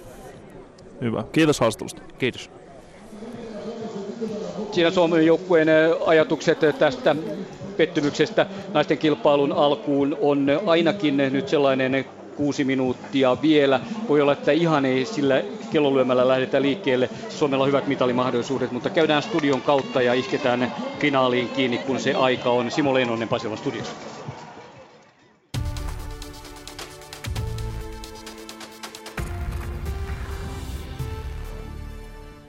No niin, siinä tuli muistutettua tuosta uudesta tunnuksestakin samalla. Kiitoksia vain sinne Valdi Fiemmeen ja tosiaan kello 13, jos keli suo, niin alkaa sitten naisten parisprintin finaalia. Siellähän Suomella Riikka Sarasoja, ja Lilja ja Lähteenmäki sitten mukana Suomea edustamassa. Tänään on hypätty myös tuo yhdistetyn joukkueen mäki ja siinä Suomi on mäkihyppyosuuden jälkeen kahdeksantena Suomen joukkueessa Janne Ryynänen, Etu Vähäsöyrinki, Ilkka Herola ja Mikke Leinonen. Ja Suomi on tällä hetkellä sitten tuonne ladulle lähdettäessä reilut puolitoista minuuttia kärjessä olevaa Japania perässä. Kilpailua johtaa siis Japani, toisena on Ranska 22 sekuntia kärjestä ja kolmantena Itävalta 25 sekuntia kärjestä. Ja tuo neljä kertaa viiden kilometrin viesti, se alkaa kello 16, mutta mennään tähän väliin kuuntelemaan, mitä mieltä Ilkka Herola oli tuon mäkiosuuden jälkeen. Kaiken kaikkiaan aika erikoinen kilpailu. Mitä mieltä itse tästä tuomareiden ratkaisusta olet? Joo, no ei kyllä päästä urheilemaan helpolla, että aika, aikamoista säätämistä on, että kai se oli pakko tuolla tavalla tehdä, kun se niin, niin muuttui se keli siinä meidän ryhmän aikana, mutta ei tämä nyt kuitenkaan ihan reilua ole kaikkien kannalta. Varsinkaan sinun kannaltasi, kuinka pahasti ehdit jäätyä tässä alhaalla? Ehdit kuitenkin parikymmentä minuuttia tuossa hyppypuku päällä odotella. Joo, no ei tosiaan jaskilu kyllä ainakaan hyvää tuntunut tekemään tuolle hyppäämiselle, että aika, aika monen luikku tuli nyt sitten tähän, tähän toiseen hyppyyn. Mutta ihan hyvin lukemia ne hypyt kantoivat molemmat myös tämä jälkimmäinen. Mitä, miltä ne itsestä tuntuivat? No semmoista perusvarmaa taas, että ei oikein, ei oikein ole saanut vielä muutosta siihen hommaan, että sitä kuitenkin tarvittaisiin. Ei muuta kuin tsemppiä hiihtoa. Näin siinä Herola Petra Mannerin haastattelussa ja tuo 45 kilometrin hiihto alkaa kello 16. Palataan vielä hetkeksi ennen tuota sprinttifinaalia, niin vielä tuo eilisiin tunnelmiin mäkikisasta. Siellä Pekka Niemelä kommentoi tuota heikointa suomalaismenestystä sitten, tai taisi olla vuoden 1930, mutta tässä Pekka Niemelän haastattelu mäkikilpailun jälkeen. Hyppyripöydän juurella lumesadessa kun sakenee ja tässä vieressäni on Pekka Niemelä päävalmentaja. Ei yhtään suomalaista toisella kierroksella vastaavaa ei useinkaan ole nähty, tuskin koskaan. Joo, isoja odotusarvoja niin kuin kaikki on tiennyt, ei ole voitu rakentaakaan, mutta kyllä mä oon totta kai pettynyt siihen, että semmoista venymistä ei, ei tullut, että kukaan ei kyllä ainakaan niin kuin ylittänyt omaa, omaa semmoista hyvää, hyvää tasoaan, että eikä päässyt sinnekään. Että, et, mutta kyllähän se tosiasia on, että nyt tällä hetkellä tämä tekniikka ei riitä missään nimessä. Raaka totuus on se, että siellä kuitenkin Toipilas niin oli paras suomalainen tänä, tänä päivänä. Kyllä se, kyllä se täysin totta on, että, että tota niin, kyllähän se meidän systeemiä pistää miettimään, että millä tavalla systeemi tuottaa urheilijoita, että onhan tässä tota niin, niin, ihan, ihan merkittäviä asioita toki tapahtunut. Viime keväänä heti jo hallitus, hallituksen linjaamana jouduttiin ajamaan maajoukkueen toiminta alas ja, ja valmennusvastuu siirrettiin keskuksille eli henkilökohtaisille valmentajille ja meillä on niitä niitä noin 10, 10 eri urheilijalle, noin 10 eri valmentajaa. Eli kyllähän me ollaan niin tosi toimintaa hajautunut ja, ja, ja ei ole mitään sy- sellaista systeemiä, mikä, mikä todella tuottaisi tässä. Ja, ja me ollaan maailmassa ainoa maa, jolla ei ole niin maajoukkuevetoinen toiminta. Että, että, että, tota niin, täällä, täällä reissussa ja kilpailutilanteessa voidaan tehdä parhaamme, mutta ei mitään isompia tekniikkamuutoksia. Tämä tämmöinen harjoituskausi on vähän missattu. Miksi näin on Suomessa, jos mu- muualla, muissa maissa on todettu se hyväksi, että siellä on maajoukkue vetoinen valmennus, joka, jossa päävalmentajan alla ovat kaikki huippuhyppäjät? Niin kyllähän se yleensä menee niin, että vastuu, vastuu tuloksesta, vastuu valmennuksesta. Näin se menee joka, joka paikassa. Näin on mun kokemus Ranskastakin. Ja, ja tota niin, niin, meillä nyt valitettavasti ei ole pystytty pitämään tätä maajoukkuetoimintaa yllä. Ei valmen, maajoukkueen valmennustiimiä, ei, ei maajoukkueen leiritystä. Ja, ja meillä, meillä on jäänyt hyvin pienet, pienet vaikutusmahdollisuudet ja te, ra, tehdä ja rakentaa tätä systeemiä. Et se, on, se on hyvin valitettavaa. Tällä hetkellä ollaan vähän pattitilanteessa, mutta Jukka-Pekka Vuori ja Mika Kulmala varmasti katsoo, katsoo eteenpäin ja tekevät, tekevät hyvää duunia siellä taustalla. Että kyllähän tämä on saatava muuttumaan, että se kokonaisuus tulee kuntoon. Että... Mitä pitäisi tehdä? No ihan yksinkertainen malli on mun mielestä se, että ihan se malli, mikä on, on kaikilla mailla, mikä meillä on, meilläkin on joskus vähän lähempänä ollut, että enää, enää ei seura tuota sillä tavalla, että kyllä meidän pitää olla keskitetty toiminta, meillä pitää olla maajoukkuevetoinen vastuutuloksesta, vastuuvalmennuksesta ja ilman muuta semmoinen kunnon, kunnollinen systeemi, jonka varaan me voidaan laskea tulevaisuutta. tällä hetkellä me ollaan liian hajautettuja ympäri Suomea. Tästä varmasti sitten katseet vähitellen tuonne Suurmäkeen suomalaisten osalta ja joukkuemäkeen. Tämä täältä hyppyrijuurelta, ei mitään.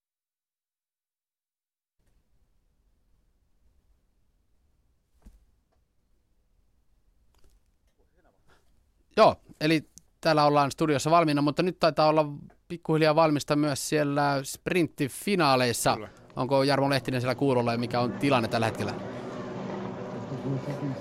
Aika huono olisi tilanne, jos oltaisiin Reijon kanssa kuulolla tässä. Kyllä, kyllä nyt lähdetään loppukilpailuun. Tervetuloa mukaan hyvät kuulijat. Naisten parisprintin finaali alkamassa tässä. Ja aivan muutama hetki enää. Joukkueet ovat ensimmäiset viestiviejät aivan liikkumatta. Lähtökäskyä vain odotellaan ja näin sitten kolme osuutta kummallekin hiihtäjälle, eli kuusi yhteensä, ja rata on 1,2 kilometriä vapaalla. Mennään tätä Suomi-karsinnasta ajalla jatkoon, ja siitä tulee lähtölaukaus, mutta hiihto oli oikein hyvä avaajana Riikka Saraso ja Lilja. Krista Lähteenmäki jatkaa siitä, ja näin Suomi-joukkue tästä lähtee hakemaan tänään erittäin kovaa panosta, haastamaan kaikki muut ma- maat ja hyvät valiot. Loppukilpailujoukkueet ovat seuraavat naisissa.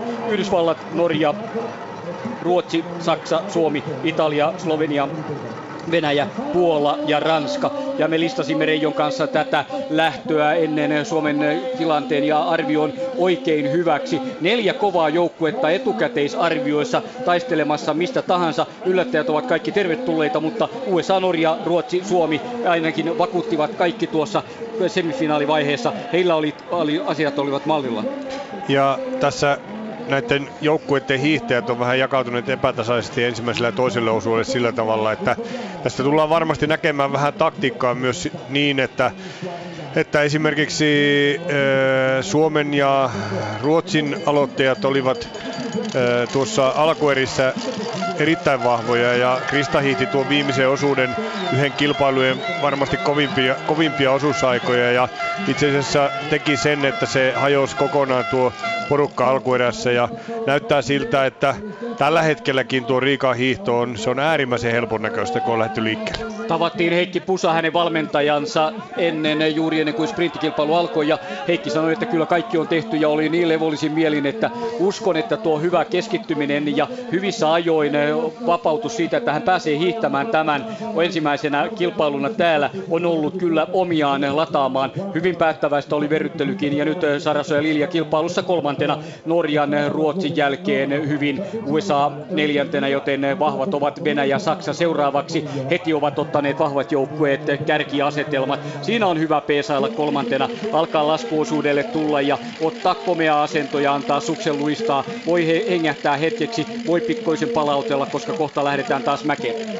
Ja nimenomaan Suomen ja Ruotsin kannalta on kaikkein merkittävintä se, että mitä tässä ensimmäisen osuuden hiihtäjät tekee jokaisessa erässään, koska Näillä kaikilla muilla joukkueilla on sitten huomattavan paljon tasaisempi tämä toisen osuuden hiihtäjät ja siellä kun ratkotaan, niin siellä sitten voidaan eniten auttaa nimenomaan Suomi ja Ruotsi pystyy eniten auttamaan toisen osuuden hiihtäjiä.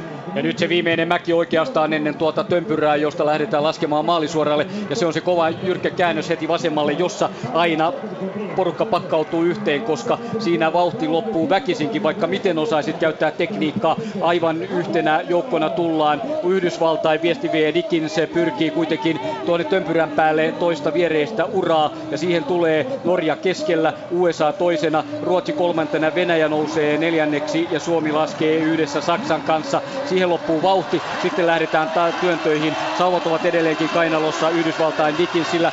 Yleisö huutaa vimmatusti, kun ensimmäinen vaihto on viitta vaille valmiina. Suomi hyvin joukossa. Vielä ei ollut täysivauhti tässä päällä, sen näkee. Ja se pitää muistaa, että nimenomaan tätä viestiä ei ratkaista ensimmäisellä osuella.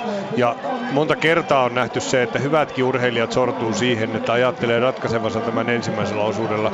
Ja kyllä se kolmas kerta, kun hiihetään pienen palautuksen jälkeen, niin siinä syntyy uskomattoman isoja eroja, niin kuin näimme tuossa miesten viestissä. Kyllä, me näimme siinä. Ja dramaattista oli Norjan putoaminen kokonaan loppukilpailusta. Nortykille ei tule enää tänään hiihtoa. Kuka olisi tätä voinut veikata? Ei todellakaan. Goldberg simahti täydellisesti, eikä Nordtyk enää mahtihiidollakaan joukkuetta saanut loppukilpailu.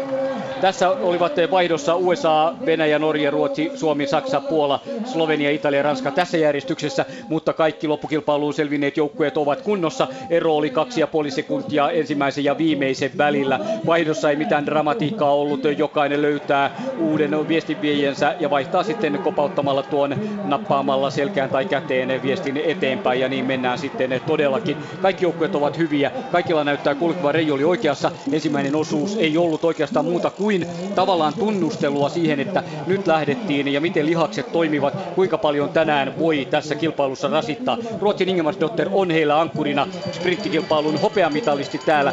Lunta on paljon, on pehmeä paana, mutta hän silti voi tässä ehkä pärjätä, vaikka on kovan uran hiihtäjä kyllä enemmän. Niin oli kyllä kuitenkin erittäin vahva tuossa omassa äh, alkuerä hiihdossaan ja jos tässä nyt Suomen osalta tekee veikkailuja, niin ö, kyllä Riikalla on tässä avaimet Suomen menestyksen osalta tuon alkuerien hiihtojen perusteella, että sen verran kovia on nämä ö, Kristan kilpasiskot tässä näin, että jos, jos ö, se jää Kristan varaan pelkästään, niin, niin silloin mitalli on tosi tiukassa. Näin ovat ajatukset ja mietteet tässä kilpailussa, kun mennään toista osuutta. Tarkoittaa sitä, että Lähteenmäki siis ensimmäistä kertaa kolmesta hiihtämässä ja samanaikaisesti Saraso ja Lilja palauttelee. Taktinen kilpailu tässä tulee, vaikka naiset yleensä pitävät yhteislähtökilpailussa kovaa vauhtia, niin panokset ovat niin kovat, että kukaan ei uskalla räväyttää. Joukko on aivan sumpussa ja pienen kahinoinkin niin vaara ja kompastumisen vaara on olemassa. Siinä saattavat sukset sauvat ottaa yhteen ja se on olemassa, kun ollaan ihan sumpussa. Ja se mihin tuon äskeisen sanomani perustan on se, että Krista on ainut hiihtäjä näistä ankkurihiihtäjistä, joka on eilen urakoinut takaa jo hiidossa ja muut ovat levänneet sprinttihiidon jälkeen ja sillä tavalla ovat ö, tuorein lihaksi mukana tässä kisassa. USA-viestiviejä on Kika Randall, MM-kisojen kakkonen parhaimmillaan erittäin vahva sprinteri, viime kauden maailmankapin voittaja. Norjalla on Michael Falla täältä pronssimitalin sprintistä, Ruotsilla siis Ingemar Dotter, Saksalla on Denis Herman ja meillä Krista Lähteenmäki, Itävällä, Italialla on Debertolis ja Slovenialla Fabian, Vesna Fabian tässä Venäjällä Matvejeva, mutta Venäjä ei vakuuttanut Suomen alkuedessä missään nimessä Puolalla Chymancek, heillä siis Justina Kovalcik ei tätä hiihdä ja Ranskalla Huge on tämän toinen viestinviejä. Ja todetaan myös, että Marit Björgen ei täällä tavoittele sittenkään viittä kultaa. Hän ei lähtenyt mukaan tähän kilpailuun, joka jäi häneltä väliin kaksi vuotta sitten Oslossa. Ja niin kuin mainitsit, niin Venäjä oli se naisten kisassa, joka hyytyi täysin tuolla kolmannella osuudella. Ja Björgenilläkin voi tulla, voihan hänelle viisi kultaa tulla vielä, koska jäljellä on viesti vapaan kymppi, ja sitten pitkä matka. Kyllä. Tokihan viisi voi saada kuitenkin, vaikka tätä ei hiidä. Niin tullaan toiseen vaihtoon. Norjalta löytyy vähän enemmän vauhtia. Nyt Falla voitelee ryhdikkäästi tämän. Kikka Randall on toisena ja Suomi tulee tänne vaihtoalueelle, tulee kuudentena. Krista Lähteenmäki työntää vielä hyviä työntöjä tuohon Vasberin tyylillä, ottaa itsestään muutaman kivan spurtin tuohon ja vahvan vedon ja näin päästään vaihtopaikalle. Aika on seitsemän minuuttia vähän alle, pari sekuntia alle. Suomi vaihtaa siis kuudentena. Tuon mukaan Norja, USA, Ruotsi, Saksa, Italia, Suomi, Puola, Venäjä, Slovenia, Ranska. Ranska kolme sekuntia kärjestä, joten kukaan, mikään joukkue ei vielä ole pudonnut. Ja nyt kun tuossa on kaksi kaistaa, niin Suomi sai hyvän kaistan suoraan Ruotsin perään ja näyttää siltä, että Ruotsi ja Suomi ja Norja sinne tulee tuonne keula kolmikoksi muodostuu tähän öö, näiden toisen osuuden hiihtäjien e, alkupätkälle. Joo, ja sitten on USA ja Saksa. Ne tavallaan he niin kuin nyt tuolla ylpeällä voimalla pitävät kärkipaikkoja ennakkoasetelmien mukaisesti ja muut eivät halua siihen sitten Italia, Slovenia, Venäjä, Puola, Ranska eivät halua siihen oikeastaan kärkeen kovin paljon tullakaan, vaan tyytyvät vauhtiin täydellisesti. Nyt alkaa Ruotsilta kyllä Kalla nostattaa vauhtia kärjessä, eli selvästi on ihan erilainen osuus menossa kuin mitä se ensimmäinen. Nyt voidaan jo vähän ratkaista tätä niin parempaan suuntaan. Ja niin kuin sanoin, että se on sen Ruotsin ja Suomen menestymisen mahdollisuus. Ihan mitali saumoille on näiden nimenomaan tämän osuuden hiihtäjien panoksessa. Kyllä, ja nyt tässä tulee tapahtumaan varmastikin irtiottoa, tulee repeilyä kärkijoukkueiden osalta. Ruotsi, Norja, Suomi, USA, Saksa ja Saksalla pientä vaikeaa Venäjä takana, Slovenia, Italia ja viimeisenä sitten Puola, Ranska siellä. Heillä on vaikeaa. Nyt Saksan viestinviejä, joka on Hanna Kolb, joutuu päästämään nelikon. Siihen tulee muutama metri eroa, tekee paljon töitä, nostaa kädet korkealle, sauvat käyvät maastoon mutta viisi lumeen viisi metriä kuitenkin eroa on, kun Charlotte Kalla täällä haluaa tämän jälleen kerran, tämän täysosuman. Ruotsi on parisprinteissä naisten puolella ollut todella vahva vuosina, menneinä vuosina, ja sille tämäkin joukkue on hyvin valittu, ajateltu Kalla Ingemarsdotter.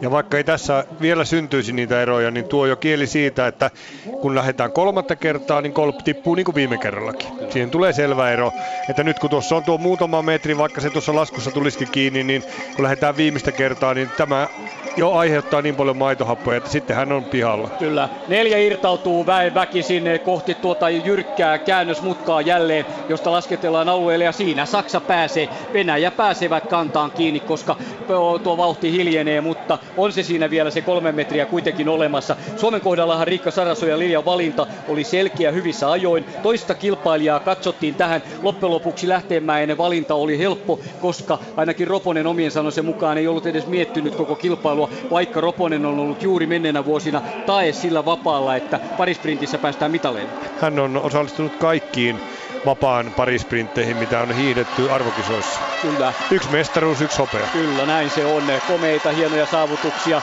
Muistatte Sapporonkin, sieltäkin parisprintin upeat kilpailut ja kaikki nämä, mitä vuosien varrella Suomen hiihtokaksikko on naisissa tarjonnut. Ja nyt sitten toivotaan, että tänään Suomi saa ensimmäisen mitalinsa. Kova taistelu siitä on. Kolmas vaihto, Norja, Ruotsi, Suomi, USA, Venäjä, Italia, Saksa, Slovenia, Puola, Ranska. Ranska kuusi sekuntia jäljessä ja USA on yhden sekunnin Venäjä, Italia ovat siinä kaikki kannassa ja nyt päästään läpsäämään sitten näin lähtee Krista Lähteenmäki toista kertaa.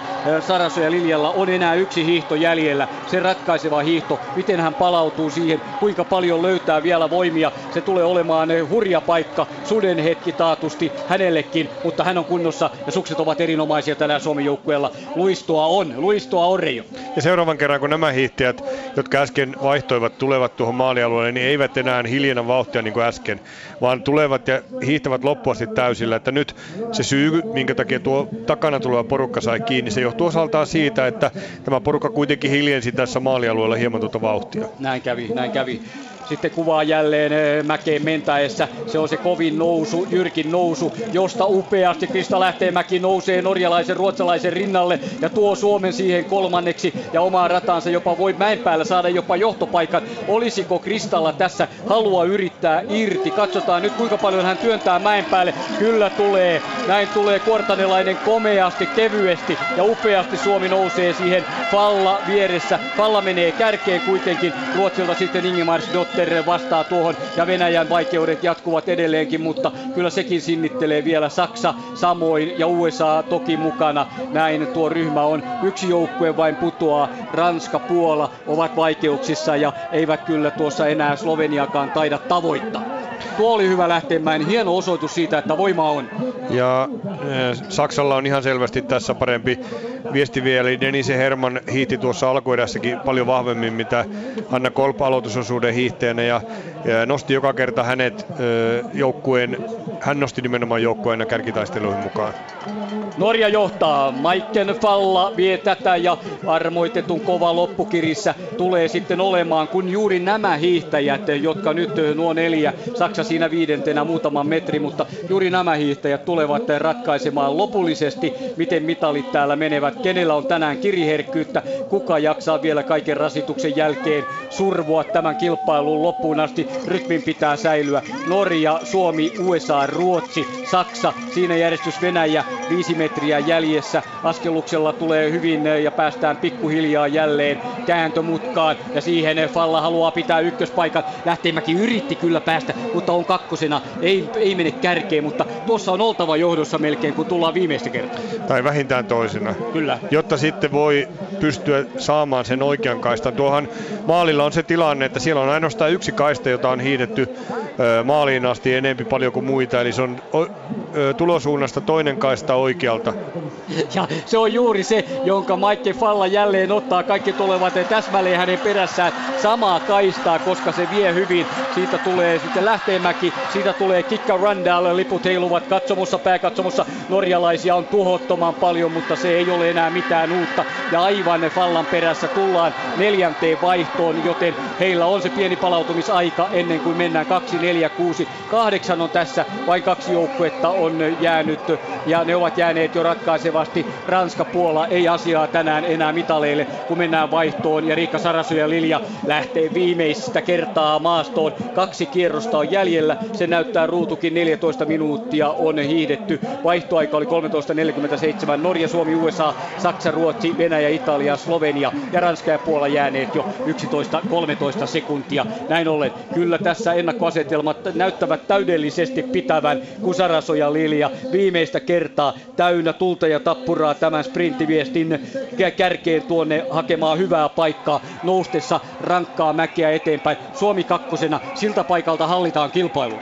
Toivottavasti näin oikein, mutta että Ingmars Dotter joutui jo hieman kovien, kovalle tuossa edellisellä kierroksella ja sillä tavalla se olisi ainakin Suomelle erittäin tärkeä asia, että Ruotsin ankkuri ei olisi terveinen ja tuoreen lihaksiin, kun lähdetään tuolle viimeiselle kierrokselle liikkeelle. Kyllä, Dickens vie joukkoa, yhdysvaltalainen ponin häntä sieltä vaan heilahtelee ja sitten tummassa pipossaan Suomen sinisessä asussa tummat sukset välkkyvät lumea vasten Riikka Saraso ja Lilja kilpailun kakkonen ja nyt iskee Dickens kyllä aivan täyttä loikkaa. Hän haluaa antaa Kikka Randallille loistavan paikan. Suomi kakkosena, Norja jää hetken verran, Ruotsi jää myös samoin siihen Norjan taakse, mutta pystyvät laskussa taatusti ottamaan kiinni ja Saraso ja Lilja tulee. Sauva poikki USAlta. Joo kyllä, ja siihen katkeaa tuo. Hän saa nopeasti uuden sauvan aivan, mutta se vei sen mahdollisuuden, millä hän yritti karkuun, joten Suomi siirtyy kilpailun kärkeen. USA toisena, kolme metriä, kaksi metriä Ruotsiin ja sitten aivan kärjessä. Siinä jäljessä on Norja, neljän kärki menee ja Saraso ja Lilja katsoi sen paikan heti ja yritti lisätä vauhtia aivan oikein. Ja etukäteen Norjan heikkous on nimenomaan t- tämän osuuden hiihtäjä. Näyttää siltä, että hän tulee tässä nyt jäämään. Oi, oh, ja kaatuu! Ja kaatuu! Norja kaatuu siinä. Suksi lipsahtaa häneltä. Sauva, sauva suksien väliin. Kyllä, aivan väsymyksestä menee ja Suomen mitali alkaa näyttää tässä varmalta. Hyvältä näyttää. 16 minuuttia hiidetty. Suomi taistelee maailmanmestaruudesta USAta ja Ruotsia vastaan. Ru- USAta lähtee Kikka Randall, Ruotsilta Ingemars Dotter ja vielä kerran. Oin! Kyllä, niin Kyllä. se näkyy. Ja vielä se, vaikka se tulee hidastettuna, niin se meitä huudattaa tuo Norjan viestinviejän kaatuminen. Kyllä, se oli huolimattomuutta, väsymystä.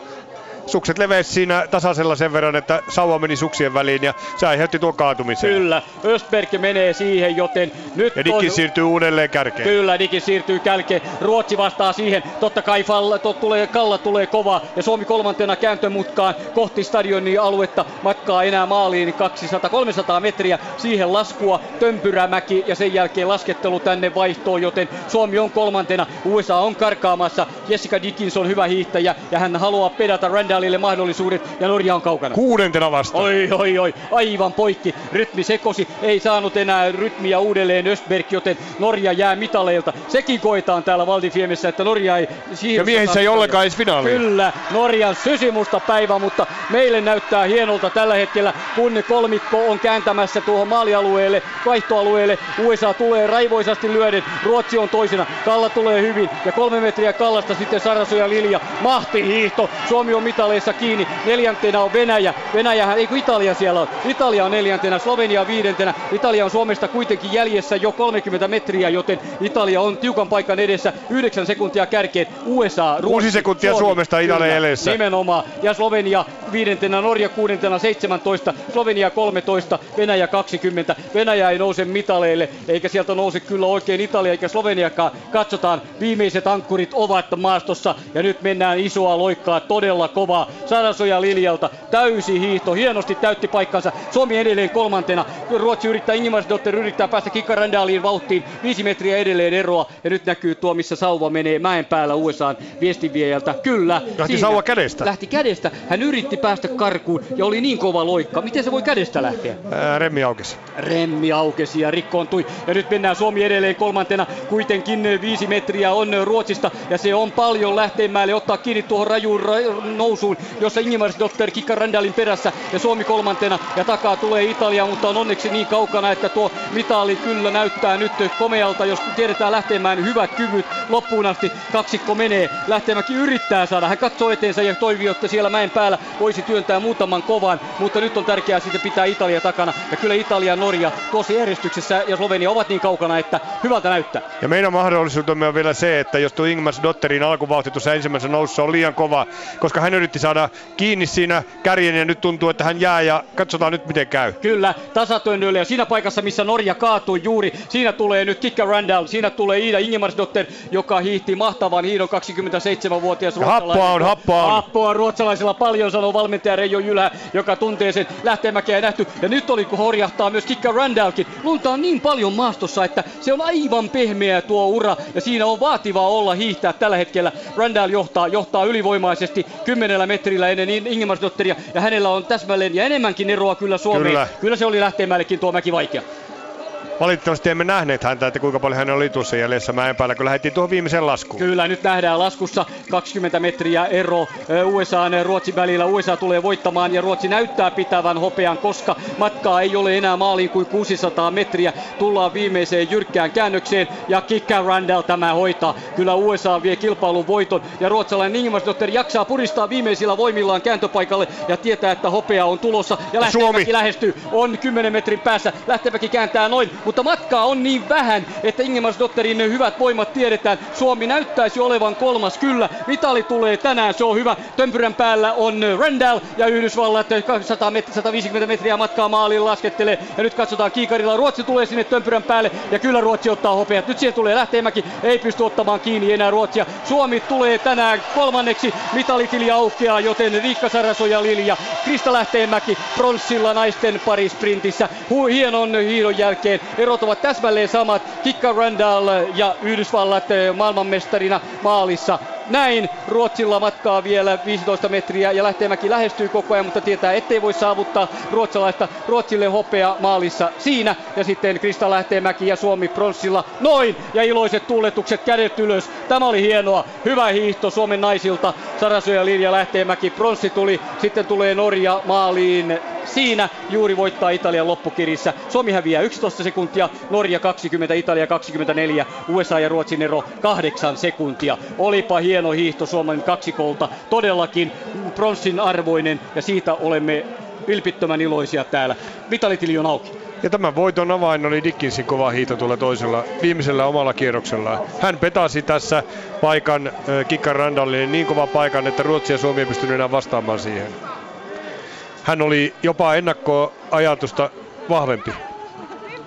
Ajateltiin, että hän voi olla se Jenkki, Jenkkien heikkous. Kyllä, kyllä. Ja, ja, että, ja vaikka Amerik- amerikkalaiset tähän lähtikin ennakkosuosikkina, niin siitä huolimatta niin ajateltiin, että missä kunnossa Dickinson, että hänellä on tuota vaihtelua kunnossa paljon ollut.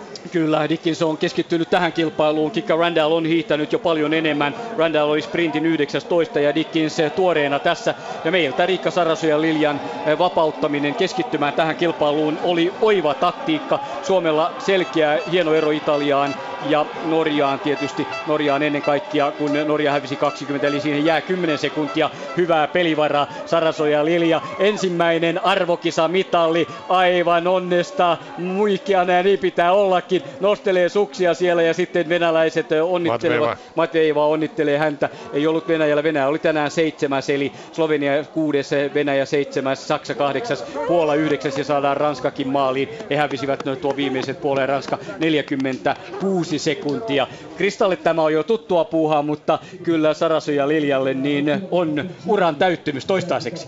Oli kyllä, hän oli odotetun vahva. Ja sillä osuudellahan tässä nyt nuo asetelmat aika pitkälle ratkaistiin, eli tämän ensimmäisten hiihtäjien kolmannella osuudella. Ja, ja onneksi siinä ratkaistiin, koska niin kuin tuossa ennakoimme, että Suomellekin se on se ratkaisu. Jos olisi menty viimeiselle, niin Falla näytti erittäin vahvalta tuossa. Ja Norjan heikko lenkki Östberg osoitti heikkoutensa kaatumalla. Oli toki väsynyt, ei olisi jäänyt niin paljon, mutta olisi jäänyt joka, joka tapauksessa. Näin, nyt kurssi on kääntynyt. Epäonnea miesten puolella. Naiset tuovat ilon jälleen tämän päivän hiihtoseurantaan tällä hienolla pronssimitalilla. Ja saatiin ihan mukavaa pulmaa viestiäkin ajatellen, kun meillä on kaksi näin hyvää luisteluhiihtäjää tähän näin iskiä. Eli heitä on tätä kaksikkoa mahdotonta melkein pudottaa viestijoukkueesta, eikä pidäkään pudottaa. Niin ja sinne tulee kaksikko sitten taas normaalikisoissa, jotka ovat olleet vahvoja, on Riitta-Liisa Roponen ja sitten totta kai Kaisa Mäkäräinen, joka tulee tänne myös tekemään debyyttinsä maastojunailun Niin, kyllä nyt on luistelijoita mukana. Siitä on hyvä valita päävalmentaja. On, onneksi Krista pystyy hiittämään sekä perinteisesti Kyllä, nimenomaan. Ja Aino-Kaisa Saarinen tällä hetkellä, jotkut ovat kyselleet, missä on Aikku. Aikkuhan on Saiseralmissa. Niin, Saiseralmissa tällä hetkellä keskittymässä siellä ja odottelee vaan soittoja päävalmentajalta ja valmennusryhmältä, että mihin häntä tarvitaan. Keskittyy nyt ainakin siihen 30 päätösmatkaan. Näin on ja on ilmoittanut valmiutensa tulla aina kun tarvitaan. Että toki viesti on semmoinen eh, seuraava perinteiseen hiihto, mitä täällä hiidetään ja sitä ennen on kymmenen vapaata ensi viikon keskiviikko. Kyllä, nuo kirkaisut tulivat Dickinsiltä sekä Randallilta tuolta maalialueelta, kun eh, he juhlivat tuota ja heittävät, ja heittävät navat vastakkain ilmassa. Siinä oli hyvää yhdysvaltalaista tuuletusta, sellaista riemuitsemista, mitä pitää ollakin se on aina yhtä riemukasta tämä mital, mitallitilin avaus, että on se aika iso ero olla neljäs tai kolmas. Kyllä, me nyt se kertomaan norjalaisille yllättäviä ongelmia ja 20 sekuntia kärkeen Norja vain tässä kuitenkin. Ei olisi uskonut, että he eivät mitalia saa naisten parisprintistä. Niin, e- eilen oli jaossa yhdeksän mitalia ja he otti kuusi niistä. Niin, ajattelin. Ja maastohiidossa oli kuusi, niin maastohiidossa jossa kuusi mitalia, josta ottivat viisi. Joo, hyvä.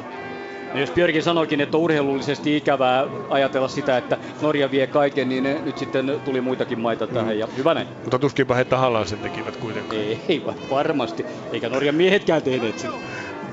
Miesten finaali on nimittäin alkamassa hetken kuluttua. Sitä listaa ei vielä ole tullut, mutta toki se tuolta koneesta löytyy tuo miesten kilpailu sen pitäisi alkaa ihan kohta. Siinä ovat Kanada, Ruotsi, Valko-Venäjä, Kazakstan, Saksa, Italia, Ranska, Venäjä, Tsekki ja Itävalta. Ilkka Palomäki odottelee mahdollista haastattelupaikkaa. Onko tämä tuloslista, mikä meillä täällä on? Se on tuon naisten tuloslista, Joo, joka aivan. tuolla voi panna sen sinne pinon Pohjimmaiseksi niin, se on jo alkuerät hiihetty. Kyllä, ilta lukemista sulle kämpille sitten. Huomennahan hiidossa on välipäivä taitaa koko kisoissa, niin muuten, ei yhtään mitään. Katsopa mitään muuten, miten alkuerissä oli, minkälainen järjestys oli. Huomasitko muuten, mikä oli alkuerien järjestys? Joo. USA Ruotsi, Suomi. Mikä se oli finaalissa? Niin, se oli täsmälleen sama. Niin, no, sama, mikä oli Suomen alkuerä. Niin, kyllä. Ja me katsottiin, että siinä toisessa ei Norja. Niin, juuri. Näin. Näin se meni, kyllä. Se, kyllä. Oli, se oli sitä. ennakkoasetelmat siinä mielessä pitivät aika hyvin. Että se mitä nähtiin äh, semifinaalissa, minkälaisia kykyjä siinä oli ja miten oli huolto onnistunut, miten urheilijat, niin aika pitkälle piti paikkansa loppukilpailu ajatellen. Mm, naisten kilpailu on kuitenkin helpompi lukea kuin miesten kilpailu. Miehissä on vaikeampi arvioida niitä mittasuhteita. Se pysyy kauemman tasaisena miesten hiihto kuin naisten hiihto. Joo, katsos vielä se USA-voittoaika siitä, kun tämä finaali meni 20-24, paljonko siinä oli 21-17. Joo, katsos vaan. Melkein minuutin kovempi. Kyllä, siinä oli aika paljon pelivaraa vielä. Keli nyt ei ole kuitenkaan parantunut, päinvastoin tässä satelee taas lunta. Niin, tuskinpa se nyt sitten kuitenkaan niin paljon muuttu se keli, koska näiden, tietenkin sitä on hiihetty, miehetkin hiihti tässä välissä, että se mitä se tekee, niin se voi ö, tuo ö, alusta liippaantua. Joo, kyllä. Eli tulla kiiltäväksi. Ja nythän kun Suomi menee tuonne palkintojen jakoon, niin se tarkoittaa sitten, että Ilkakaan ei saa millään tavalla haastatteluja ellei urheilijat eivät, elleivät ne käy tuossa nopeasti. Ja Ilkka pääsee siihen ryhmään, mutta johto on kiinni meidän omalla paikallaan. Miltä Ilkka näyttää? Sieltä nyt lähtevät liikkeelle Joo. nuo hiihtäjät tulemaan. Kävin tuossa juuri Murasen Pirjalle sanomassa, että ohjaamusradio on heidän TVllä käynyt. Kiva, hyvä juttu juuri näin. Vaikka miesten miehet marssivat lähtöön, niin otamme haastattelut Joo. ilman muuta siihen väliin. Joo, ja siellä Pirjo käy. pääsee halamaan tyttöjä. Itekin arvokisan mitallisi tässä kilpailumuodossa Obesdorfista 2005. Joo, Hopeaa niin, silloin kyllä. Riitta Lisan kanssa. Joo, kyllä. Tietää miten pitää hiihtää. Varmaan pari hyvää kysymystä löytyy siitä. Ja sitten tuo tietysti upeimpana on se sprintin maailmanmestaruus 2001 Lahdesta Pirjolla. Ja viimeisin arvokisan mitali Liberikin MM-kisoista 2009 henkilökohtainen pronssi. Joo. Siis henkilökohtainen niin, mitali henkilökohtainen. nimenomaan. Kyllä, viestimitali tuli sitten kyllä. olympiakisoista. Niin ja myös sitten Oslosta niin tuli, niin, tuli vielä Oslostakin, kyllä. Se on se viimeisin viestimitali. Ja Luotettava viestimie. Meillä täällä kommentointihommissa Valtifiemmeni hiihdossa televisiopuolella. Miehet puhdistavat monojen pohjat niin, että ne saadaan siteisiin kiinni. Tulee jännittävä hyvä kilpailu. Lähtölistoista ei ole tietoakaan, mutta järjestys on täsmälleen sama kuin aikaisemmin, joten käytetään tuota semifinaalivaihetta. Helner aloittaa Ruotsilta tietysti ja menee Emil Jönsson jatkaa siitä. Norja on poissa siitä, joten Venäjä, Petuhov, Kryukov on kyllä mukana. Ruotsi, hetkinen, pannaan se nyt tonne sitten tuo oikea lista, niin nähdään noin. Ruotsi, Kasakstan, Saksa, Ranskakin ehkä, vahvoja joukkueita. Venäjä. Venäjä tietysti, ilman muuta. Miten, se, miten tuo käsittelevät nämä maat nyt sen, kun lähtö on kohta, niin ettei Norja olekaan siinä? Ei sitä kukaan mieti, kuka puuttuu. Niin. Kaikki keskittyy vaan menestymään mahdollisimman hyvin. Ja ne, jotka nyt ajattelee pystyvänsä pärjäämään tuossa, niin kyllähän tuossa tuli luoteltu, että Kanada edellinen maailmanmestari, vaikka hiettiinkin silloin eri hiitotavalla, niin siitä huolimatta, niin heitä voi pitää tänä päivänäkin vaarallisena. Ruotsi totta kai suurimpana ennakkosuosikkina. Ja ö, Italia oli yllättävän vahva. Eli Italiakin on semmoinen yllätysvalmis joukko kuin myös Ranska. Ja miksei Venäjä ihan samalla lailla. Valmiita lähtöön miesten loppukilpailu, parisprintin loppukilpailu alkaa ja se alkaa tuolla starttipistoolin eh, pamauksella, joten eh, miehet matkaan. Kanada avaa oikein hyvin. Kanadalta löytyykin tuohon Devon Kershaw, joka on tätä matkaa varten viritellyt itsensä. Alex Haavi jatkaa sitten siitä ja Ruotsi tulee erinomaisesti heti rinnalle. Markus Helner, hyvänä luistelijana olympiavoittaja. Ei saatu tyttöjä haastatteluun.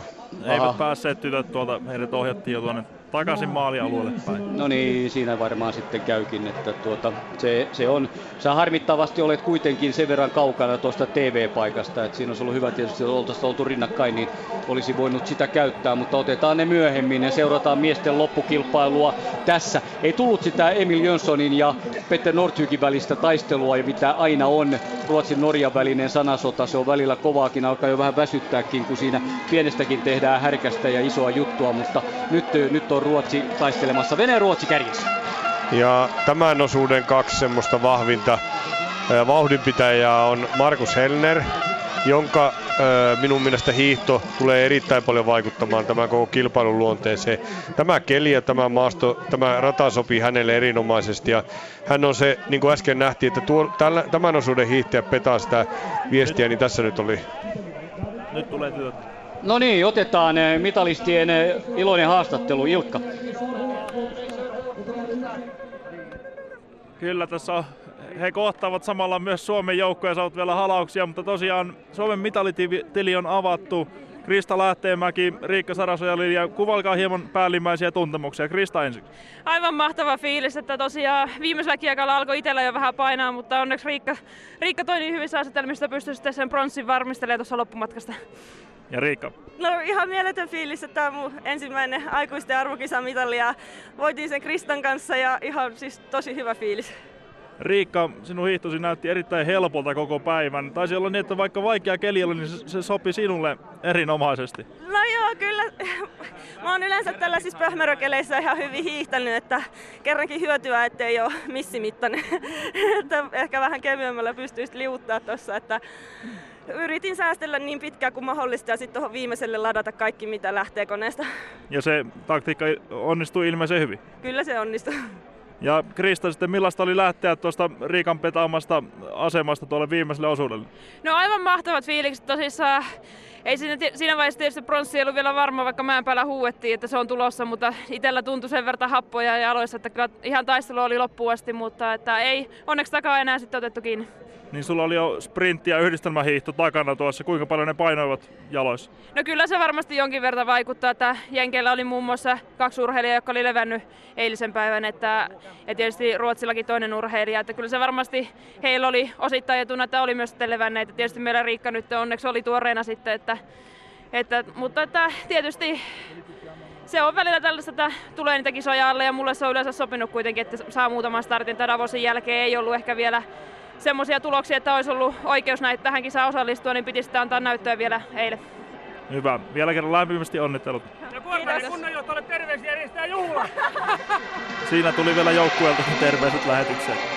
Minkälaisia, mit, mitkä juhlat siellä oli luvassa? Minkälaiset juhlat? Ei, ei sen tarkemmin spesifioitu. Juhlista oli vain puhe. Oliko se Ari Marjetaksi oli huollosta, taisi olla. Kyllä, varmasti. Ja samalla kun Ilkka haastatteli hiihtäjiä, niin siinä sitten myös kävi, Matias Strandvall kävi antamassa sellaisen onnen läpsäyksen kankulle, joka urheilijoita tuntui kovastikin hymyilyttävän. Marjatahan huoltaa Kristan sukset ja sitten katsotaan Riikan sukset Juha Huita, joka oli siinä mukana. Ilmankos tämä kaksikko olikin siinä päällimmäisenä. Onnea myös huoltoporukoille. Se on yhteistyötä tämä. Suksen pitää olla hyvät niin, että pääsee parhaan mahdolliseen tulokseen parhaaseen ja nyt naiset pääsevät. Ja tänä päivänä kyllä suksit pelasi erinomaisesti, että noihin suorituksiin ja sijoituksiin ei täällä näissä keimissä päästy, jos ei suksi ole paikalla kohdalla. Kyllä, ja otatko Ilkka Magnarin? Yritetään. Yritetään, yritetään. Magnar.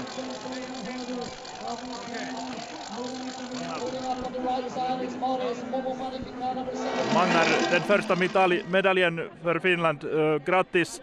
Uh, vad, säger, vad säger du om kvinnornas åkning idag? Jo, nej, men det var en eh, riktigt spännande tävling, mycket dramatisk som hände när eh, Östberg ramlade eh, för Norge och det var, var spännande hela tiden och det kändes som att det skulle kunna vara en medaljmöjlighet i den här teamsprinten och vi fick medaljen och är givetvis jätteglada för det.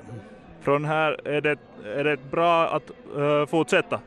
Ja, det är alltid bra att få hål på medalj, medaljballongen så att säga. Så att, vi hoppas vi kan få till mera medaljer under mästerskapet. Och herrar, de hade otur idag? Ja, de hade otur och den eh, franska coachen han har tappat sin akkreditering av juryn. Han får inte vara på spåret mera under VM. Han får betala 500 schweizerfranc men det hjälper inte oss någonting. Loppet var kört med det. Mm. Ja, det, det, tack ska du ha. Ja, varsågod. Näin Magner, joka kertoo tuosta miestenkin kilpailusta, että Ranskan valmentaja on menettänyt akkreditoitinsa ja siinä tuli tuo 500 sveitsifrangia sakkoakin vielä. Eli hänelle ei ollut mitään asiaa sinne ladulle ja siihen meni Pentsinen sitten siihen samaan häsäkkään, joten näin ollen rangaistus tuli Ranskalle tuosta. Ja todetaan naisten tilanteesta, mistä hän sanoi, jännittävä dramaattinen kilpailu. Meillä oli paljon sähellystäkin niin kuin Norjalla. Mahdollisuus oli mitaliin Suomella ja se käytettiin ja toivottavasti mitaleja tulee lisää. Ja mehän tuon sakko langetettiin heti tälle Ranskan huoltajalle välittömästi, kun tuo tapahtui. Ja ne todennäköisesti kuuli sen tuonne Jyry, tuon meidän tuomion, välittömän tuomion, joka tuossa tehtiin. Eli Jussi Prykäri käydessään täällä viime Kyllä. maanantaina, niin asensi tänne mikrofoni kuuntelulaitteen ollessaan täällä taustapeilin vieraana kilpailu tuomarineuvoston puheenjohtaja. Mm. Näin tässä on käynyt.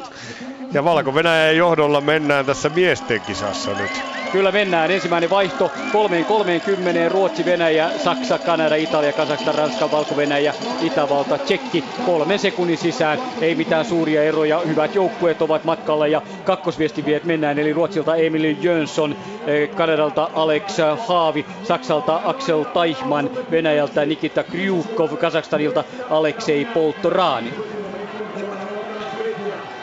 Tässä on vähän samanlainen tilanne kuin tuossa naisten kisassa, että tässä on erityyppisiä hiihtäjiä eri osuuksilla ja, ja näissä toisissa niin sanotussa ankkureissa, niin Poltoranin ja, ja ö, Taihman ovat hiihtäjiä, jotka ovat ennen kaikkea tämmöisiä matkalla kovaa vauhtia hiihtäviä eivätkä pysty ihan samanlaisiin loppukiriin kuin esimerkiksi Jönsson ja Haavi. Kyllä näin käy. Haavi matkalla kuin matkalla täräyttää niin kuin nähtiin sprinttikilpailussa.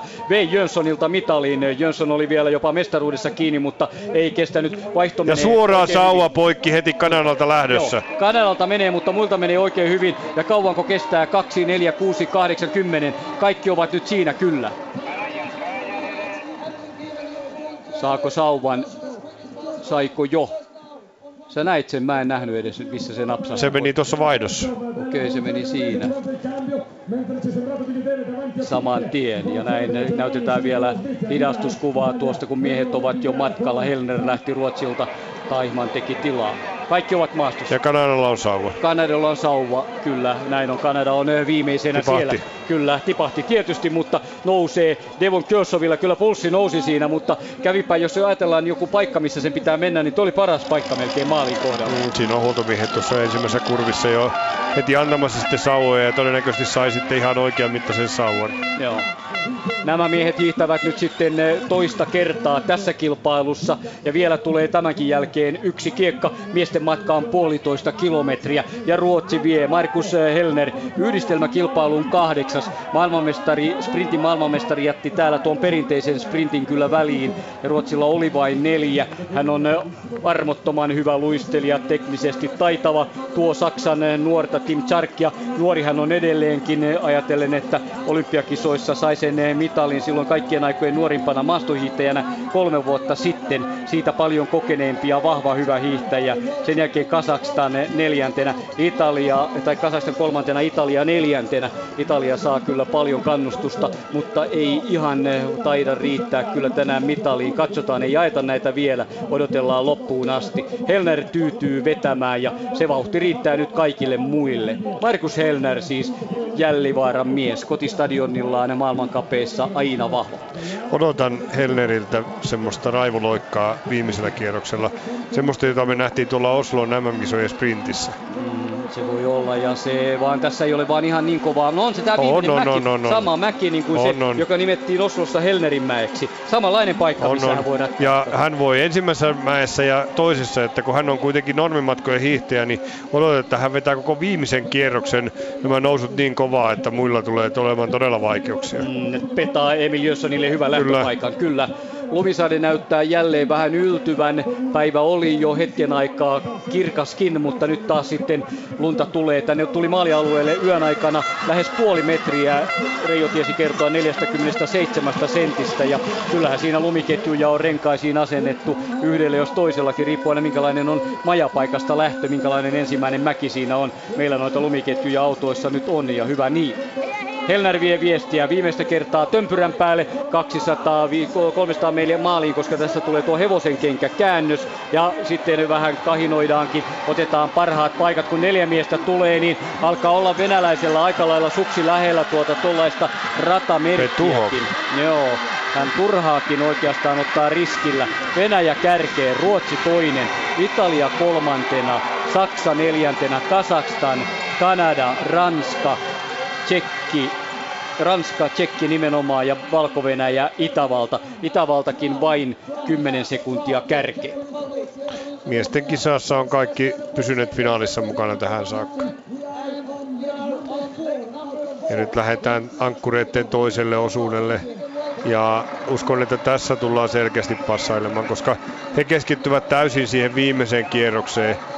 Ja nyt näyttää, että Magnifica, joka sitten otti tuon pitkän etumatkan kiinni sauvan mentyä rikki, niin otti tuon keulapaikan ja Ranskan oikeastaan mahdollisuudet perustuukin tähän kovaan vauhdin pitämiseen, kun taas sitten Ruotsi haluaa varmasti mennä niin helpolla kuin mahdollista ja Emil Jönsson säästelee niin paljon kuin mahdollista siihen, että pärjää sitten tuossa loppukirjassa. Olisiko se tuhoisaa, jos tällä osuudella joku yrittäisi karkuun? Ei, ei se vielä. Mutta se voi vaikuttaa seuraavaan osuuden hiihtämiseen toki. Niin, niin hänen itsensä kannattaa verran. sitä, niin nimenomaan. Mutta ei tuo vauhti nyt tulla sillä tavalla kuitenkaan niin kovaa tällä hetkellä ole. Että siinä nyt kaksi sprinttimiestä seuraa, Kriukov ja, ja Jönsson tuota Magnificaan vetoa.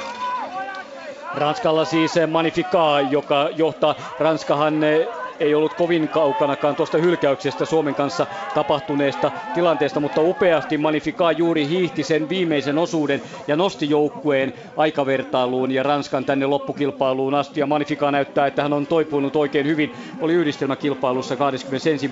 Kävi kärjessäkin perinteisen osuudella vapaallakin, mutta ei ihan jaksanut viimeistä viittä kilometriä, että olisi ollut kymmenen parhaan sakissa. Kanada näyttää nyt kyllä tässä haavi jollain tavalla uupuneelta, eikä ainakaan vastaa ihan kärjen vauhtiin, kun Ranska, Venäjä, Ruotsi, Saksa järjestys on ihan kärjessä. Hmm. Nyt näemme, että kuinka tässä kohta viimeinen nousu hiidetään. Se ratkaisee paljon sitä, että jos ei vauhti ei tuosta lisäänny, niin on oikeastaan aika sama, missä kohdassa tuolla hiihtää haavi. Että hän on kuitenkin koko tuoletkaan vielä yhtenäinen täysin. Ehkä viimeinen hiihtäjä oli vähän tipahtumassa. Kyllä, ja Haavihan tulee tuolla hyvällä voimalla, hän pystyy hetkessä ottamaan erot kiinni, niin kuin nytkin mäessä, mm. niin nyt on tilanne Saksaa peesissä. Joo. 13,5 minuuttia hiihdetty, eikä Emil Jönsson ei tietenkään hetkuttele kärkeen. Nordhyk sanoi muuten Emilistä aika pahasti tuonne sprinttikilpailun jälkeen, kun Emil jäi neljänneksi, että hän on auttamattomasti 20 senttiä liian lyhyt sprinttimaailman kärkeen. Oli paha, oli paha. Onko näin? Onko liian lyhyt? No. Voittanut 12 sprintin maailmankapin osakilpailu. Perinteisessä sprintissä on varmasti hyötyä siitä koosta enemmän kuin vapaassa siitä on vähempi merkitystä. Tässä oli sitä Norjan-Ruotsin välistä sanasotaa vääntöä, josta lehdistö nauttii saadessaan kirjoittaa näitä. Ja nyt pikkuhiljaa jälleen lähestytään maalialuetta. Tuon Wismanin mainoksen alta tullaan Venäjä ensimmäisenä. Ruotsi nousee, Jönsson nousee hyvällä luistelulla rinnalle. Ranska, Saksa seuraavina. Itävalta, hetkinen, ennen kuin Valko-Venäjä tulee joo, ja sitten tulee Kazakstan tietysti tuolta. Poltorani. Italia, joo, Poltoranin tulee. Hän on huima mies. Vaikka taas. Joo, saa työntyä taas, eli neljäs vaihto. Hänhän sprinttikilpailussa jäi lähtöporttiin. Ruotsi, Venäjä, Itävalta, Kazakstan, Ranska, Saksa, Italia, Kanada, Tsekki, Valko-Venäjä. Täällä olisi kaksi tuoretta maailmanmestaria. Otetaan maailmanmestarihaastattelut eh, tässä. Kerrota vaan, Jukka. Keegan Randall, Jessica Dickens, congratulations. What was the difference between you and the others today? I think uh, it was the socks and the face paint. You know, we uh, we just had a lot of fun out there, and we knew that if we just stayed relaxed and skied our own race, that we could be um, in contention for the gold. So. Keegan, what kind of uh, situation was it to start for the last leg after Jessica had made a difference in the uh, fifth leg? it was great. You know, we didn't really discuss the strategy before. We were just going to kind of see how the race went. But when I saw her make the move and get a little bit of a gap, I thought this is perfect because I knew I could ski a, a strong last lap. So it was it really played out perfectly. Okay, thank you very much. Kyllä se oli nautintoa ja iloa joukkueelta tältä kaksikolta, joka siis USA Jessica Dickens, Kikka Randall vei komeasti mestaruuden vahvaksi tiedettiin. Ja miesten kilpailussa 15,5 minuuttia on hiidetty, joten nyt mennään näiden herrojen osalta viimeistä kertaa. Ja onpa pakka koossa, eli kaikki ovat vielä mukana. Kaikilla on toiveita hyvästä sijoituksesta, eli vauhti ei ole ollut niin kova.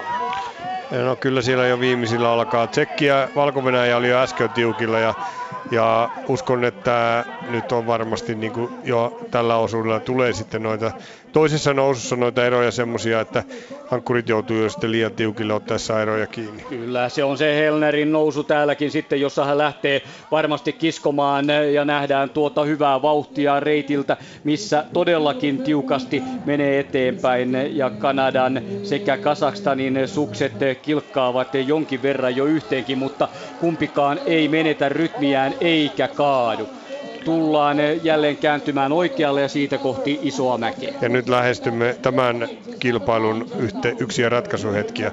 Jos tapahtuu jotain tai ei tapahdu, niin molemmat on ratkaisuja. Nimenomaan, kyllä. Eli Petuhov Helner siinä kärjessä, Kazakstan Sebotko samoin hyvin ja mukana. Nyt lähtee. nyt lähtee. Lähtee Venäjä tulee Ruotsin rinnalle, joten Venäjällä tänään huima loikka. Siihen tulee Petukov. todellakin, tulee Petuhov tulee. Hän on olympiakisojen kolmonen Morilov Kosicin kanssa tältä matkalta. Morilov ei noussut joukkoon, Helner vastaa hyvin, Tsekki nousee. hyvin ja Tsekki nousee sieltä kahdeksannelta sieltä. Kosicek. Kyllä, Kosicek suoraan vielä Kazakstanin rinnalle neljänneksi, joten siinä on sitten jo Kanadallakin tekemistä. Kanadalla kyllä Kershaw painaltaa siihen ja saa kurottua umpeen ja sitten vedetään hetki tuossa henkeä, mutta vain muutama metri ja lähdetään laskuun. Ei päässyt karkuun Venäjä. Ruotsi vastaan. Kesovalla oli hieman jo vaikeuksia siinä, että kun nel, kärkinelikko oli selvästi muita pirteämpi. Joo, ja Saksa jää nyt yhdeksänneksi. Ei ole Saksasta tänään kyllä. Ei ole Charke nyt olympiakunnossa, siinä kunnossa mitä oli Whistlerissä. Ja jälleen 200 metriä matkaa maaliin. Lunta tulee entistä enemmän. Se on huomattava kaikilla lasit silmillään niin, että näkyväisyys olisi hyvä. Ja ankkureitten paikaksi tämä jäi. Eli Reijo oli oikeassa. Jonkinlainen ratkaisu tuli ja nyt ei tullut. Tuli. Se oli ratkaisu, että ei tullut ratkaisu. Helleri ei pystynyt odotettuun kovaan vetoon tuossa. Petuhov pisti kovemmaksi. Kyllä, ja nythän heitä sitten lähtee tähän loppuosuudelle. Kriukov, olympiavoittaja, maailmanmestari. Siinä saa Emil Jönsson vastata tuohon. Venäjä vaihtaa ensimmäisenä, Ruotsi tulee toisena, Kazakstan on kolmas, Kanada vaihtaa samaan nippuun, Tsekki myös. Ja nyt ei lähetä kovaa. Ei, Venäjä, Ruotsi, Kazakstan, Tsekki, Kanada, Italia, Ranska ja Itävalta kaksi sekuntia, Saksa neljä, Valko-Venäjä 4,3, joten siinä ovat eh, noiden miesten osuudet ja heidän osaltaan kilpailu on päättynyt, kun ankkurit ratkaisevat tämän miesten parisprintin kilpailun eh, eh, maailmanmestaruuden ja mitalit tästä. Kriukov antoi kaikella suosiolla Polttoraanille tuon kärkipaikan ja sillä tavalla vetojuudan tehtävä. Polttoranin oli Oslossa parisprintissä kuudes, mutta kun hän on aivan mahtava yleishiihtäjä tällä kaudella ja hänellä on voimaa tähän ja hänellä on loppukirja, niin hyvin mielenkiintoinen tilanne. Kazakstan, Venäjä, Kanada, Ruotsi, nämä joukkueet kärjessä tällä hetkellä. Ja Ranska. On, ja Ranska nousee siihen kyllä. Ranskakin täynnä taistelutahtoa. Muut taitavat hyytyä. Italia kyllä sinnittelee mukana. Saksa yrittää, mutta ei taida enää. Ja viimeiseksi jää Valko-Venäjä. Tasaista, todella tasaista on näin Polttoraanin tulee hyvällä työnnöllä. Jokaiselle potkulle tulee työntö. Ruotsi samaa uraa. Kaikki tulevat peräkkäin. Venäjä kolmantena, Kanada neljäntenä, Italia viidentenä ja pientä kahinointia sillä tulee. Nämä ovat nämä latumerkit aika lähellä, jos ei ole tarkkana, mutta kaikki jatkavat edelleenkin jonossa. Vedetään hetki niin kuin henkeä ennen kuin suuri lopputaistelu tulee tuo viimeinen mäki. Nyt haetaan vauhtia tuolta mäen päältä niin, että kaikki ei tulisi samaan kasaan tuonne laskun alle. Volterani haki mahdollisimman maksimaalisen vauhdin.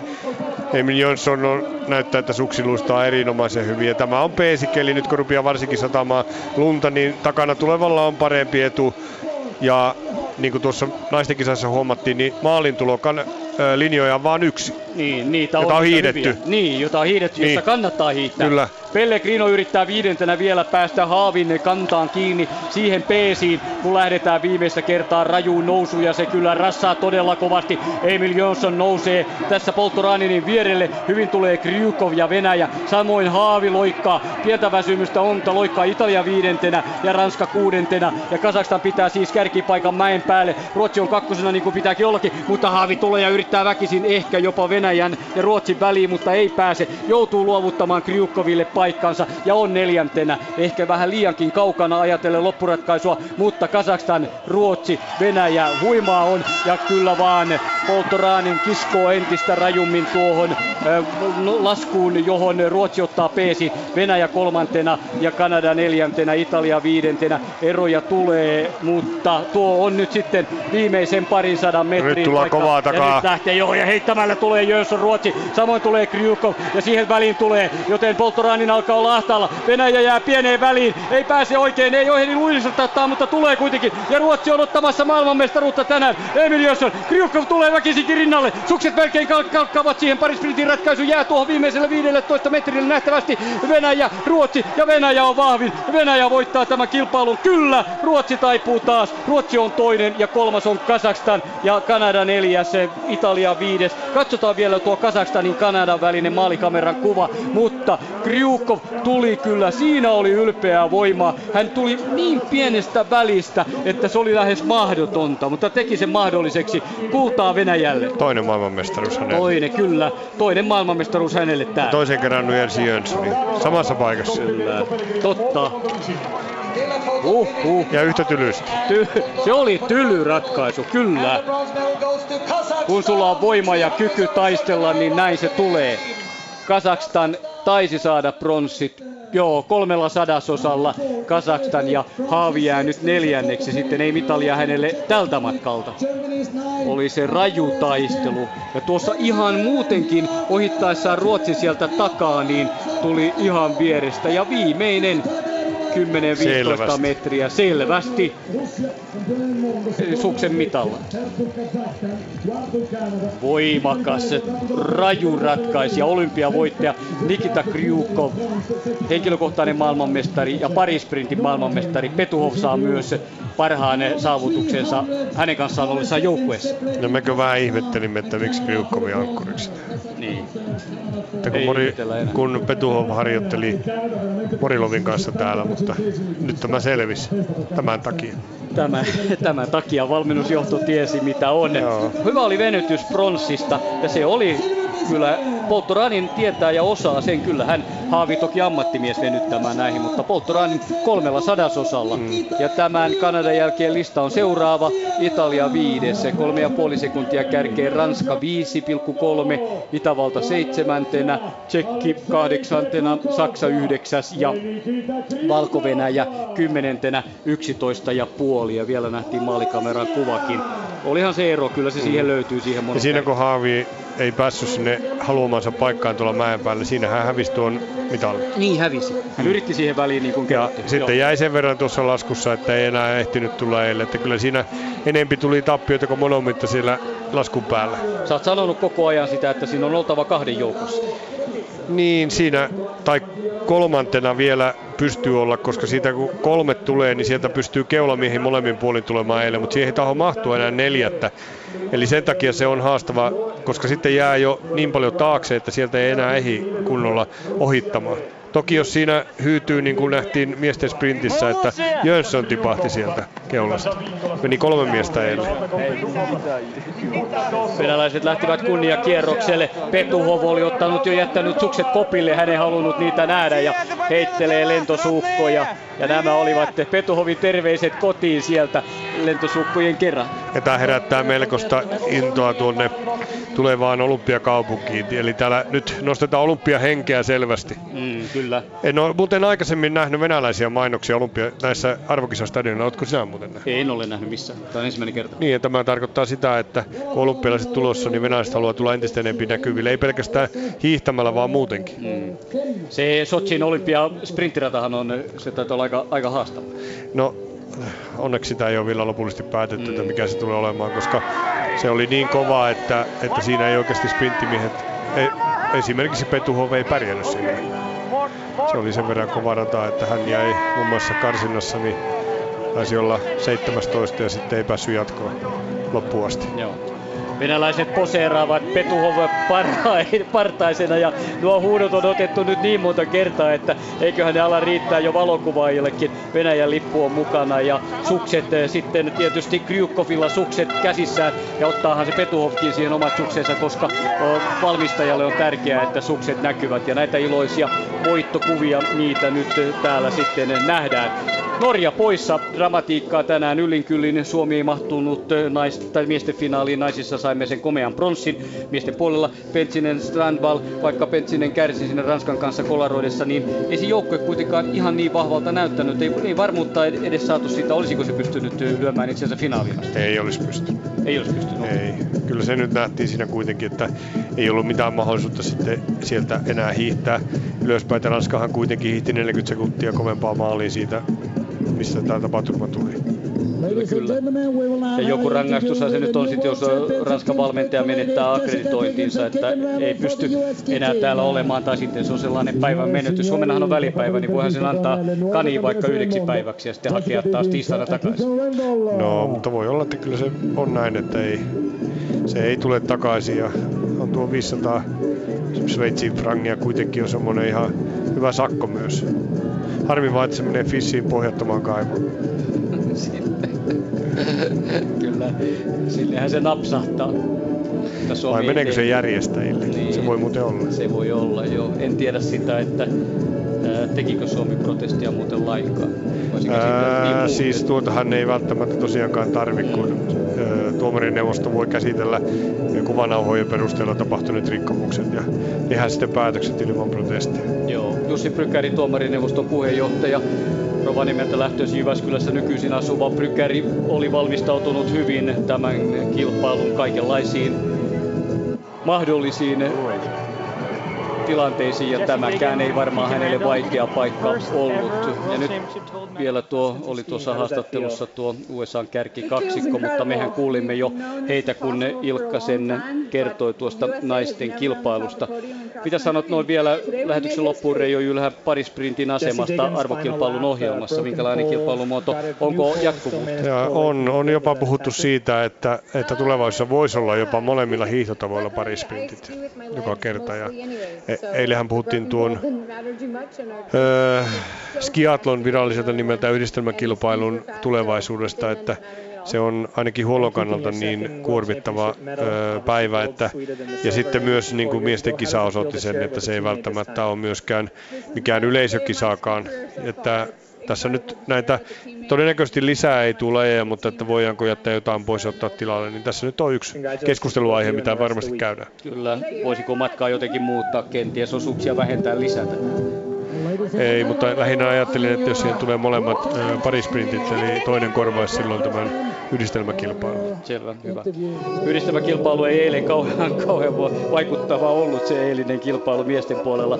Kyllä se oli monille jopa puuduttavaa katseltavaa, mutta siinäkin löytyi sitten maailmanmestari, hopean arvoinen pronssiarvoinen hiihtäjä. Me kiitämme Valdi Fiemestä tältä osalta, hiihdon osalta tänään vielä yhdistetyn joukkuekilpailun hiihto, sillä jatketaan muun muassa, joten kerrottavaa löytyy, mutta viihtykää Yle Puheen kanavalla. Kiitoksia Laakoni Tessoron hiihtostadionilta. Ja jatketaan täältä Pasilasta. Valdifiemen nämä hiirot jatkavat jälleen vajaan kahden tunnin kuluttua. Silloin on vuorossa yhdistetun joukkuekilpailun hiihtoosuus ja Suomi lähtee tuohon hiihtoosuudelle kahdeksantena. Se on minuutti 32 sekuntia kilpailua johtavaa Japania perässä ja illan päätteeksi vielä kello 18 sekajoukkueen mäki, mutta Suomella ei siinä ole joukkuetta mukana. Mutta kello 15.55 jatketaan täällä Yle puheella jälleen urheilun parissa.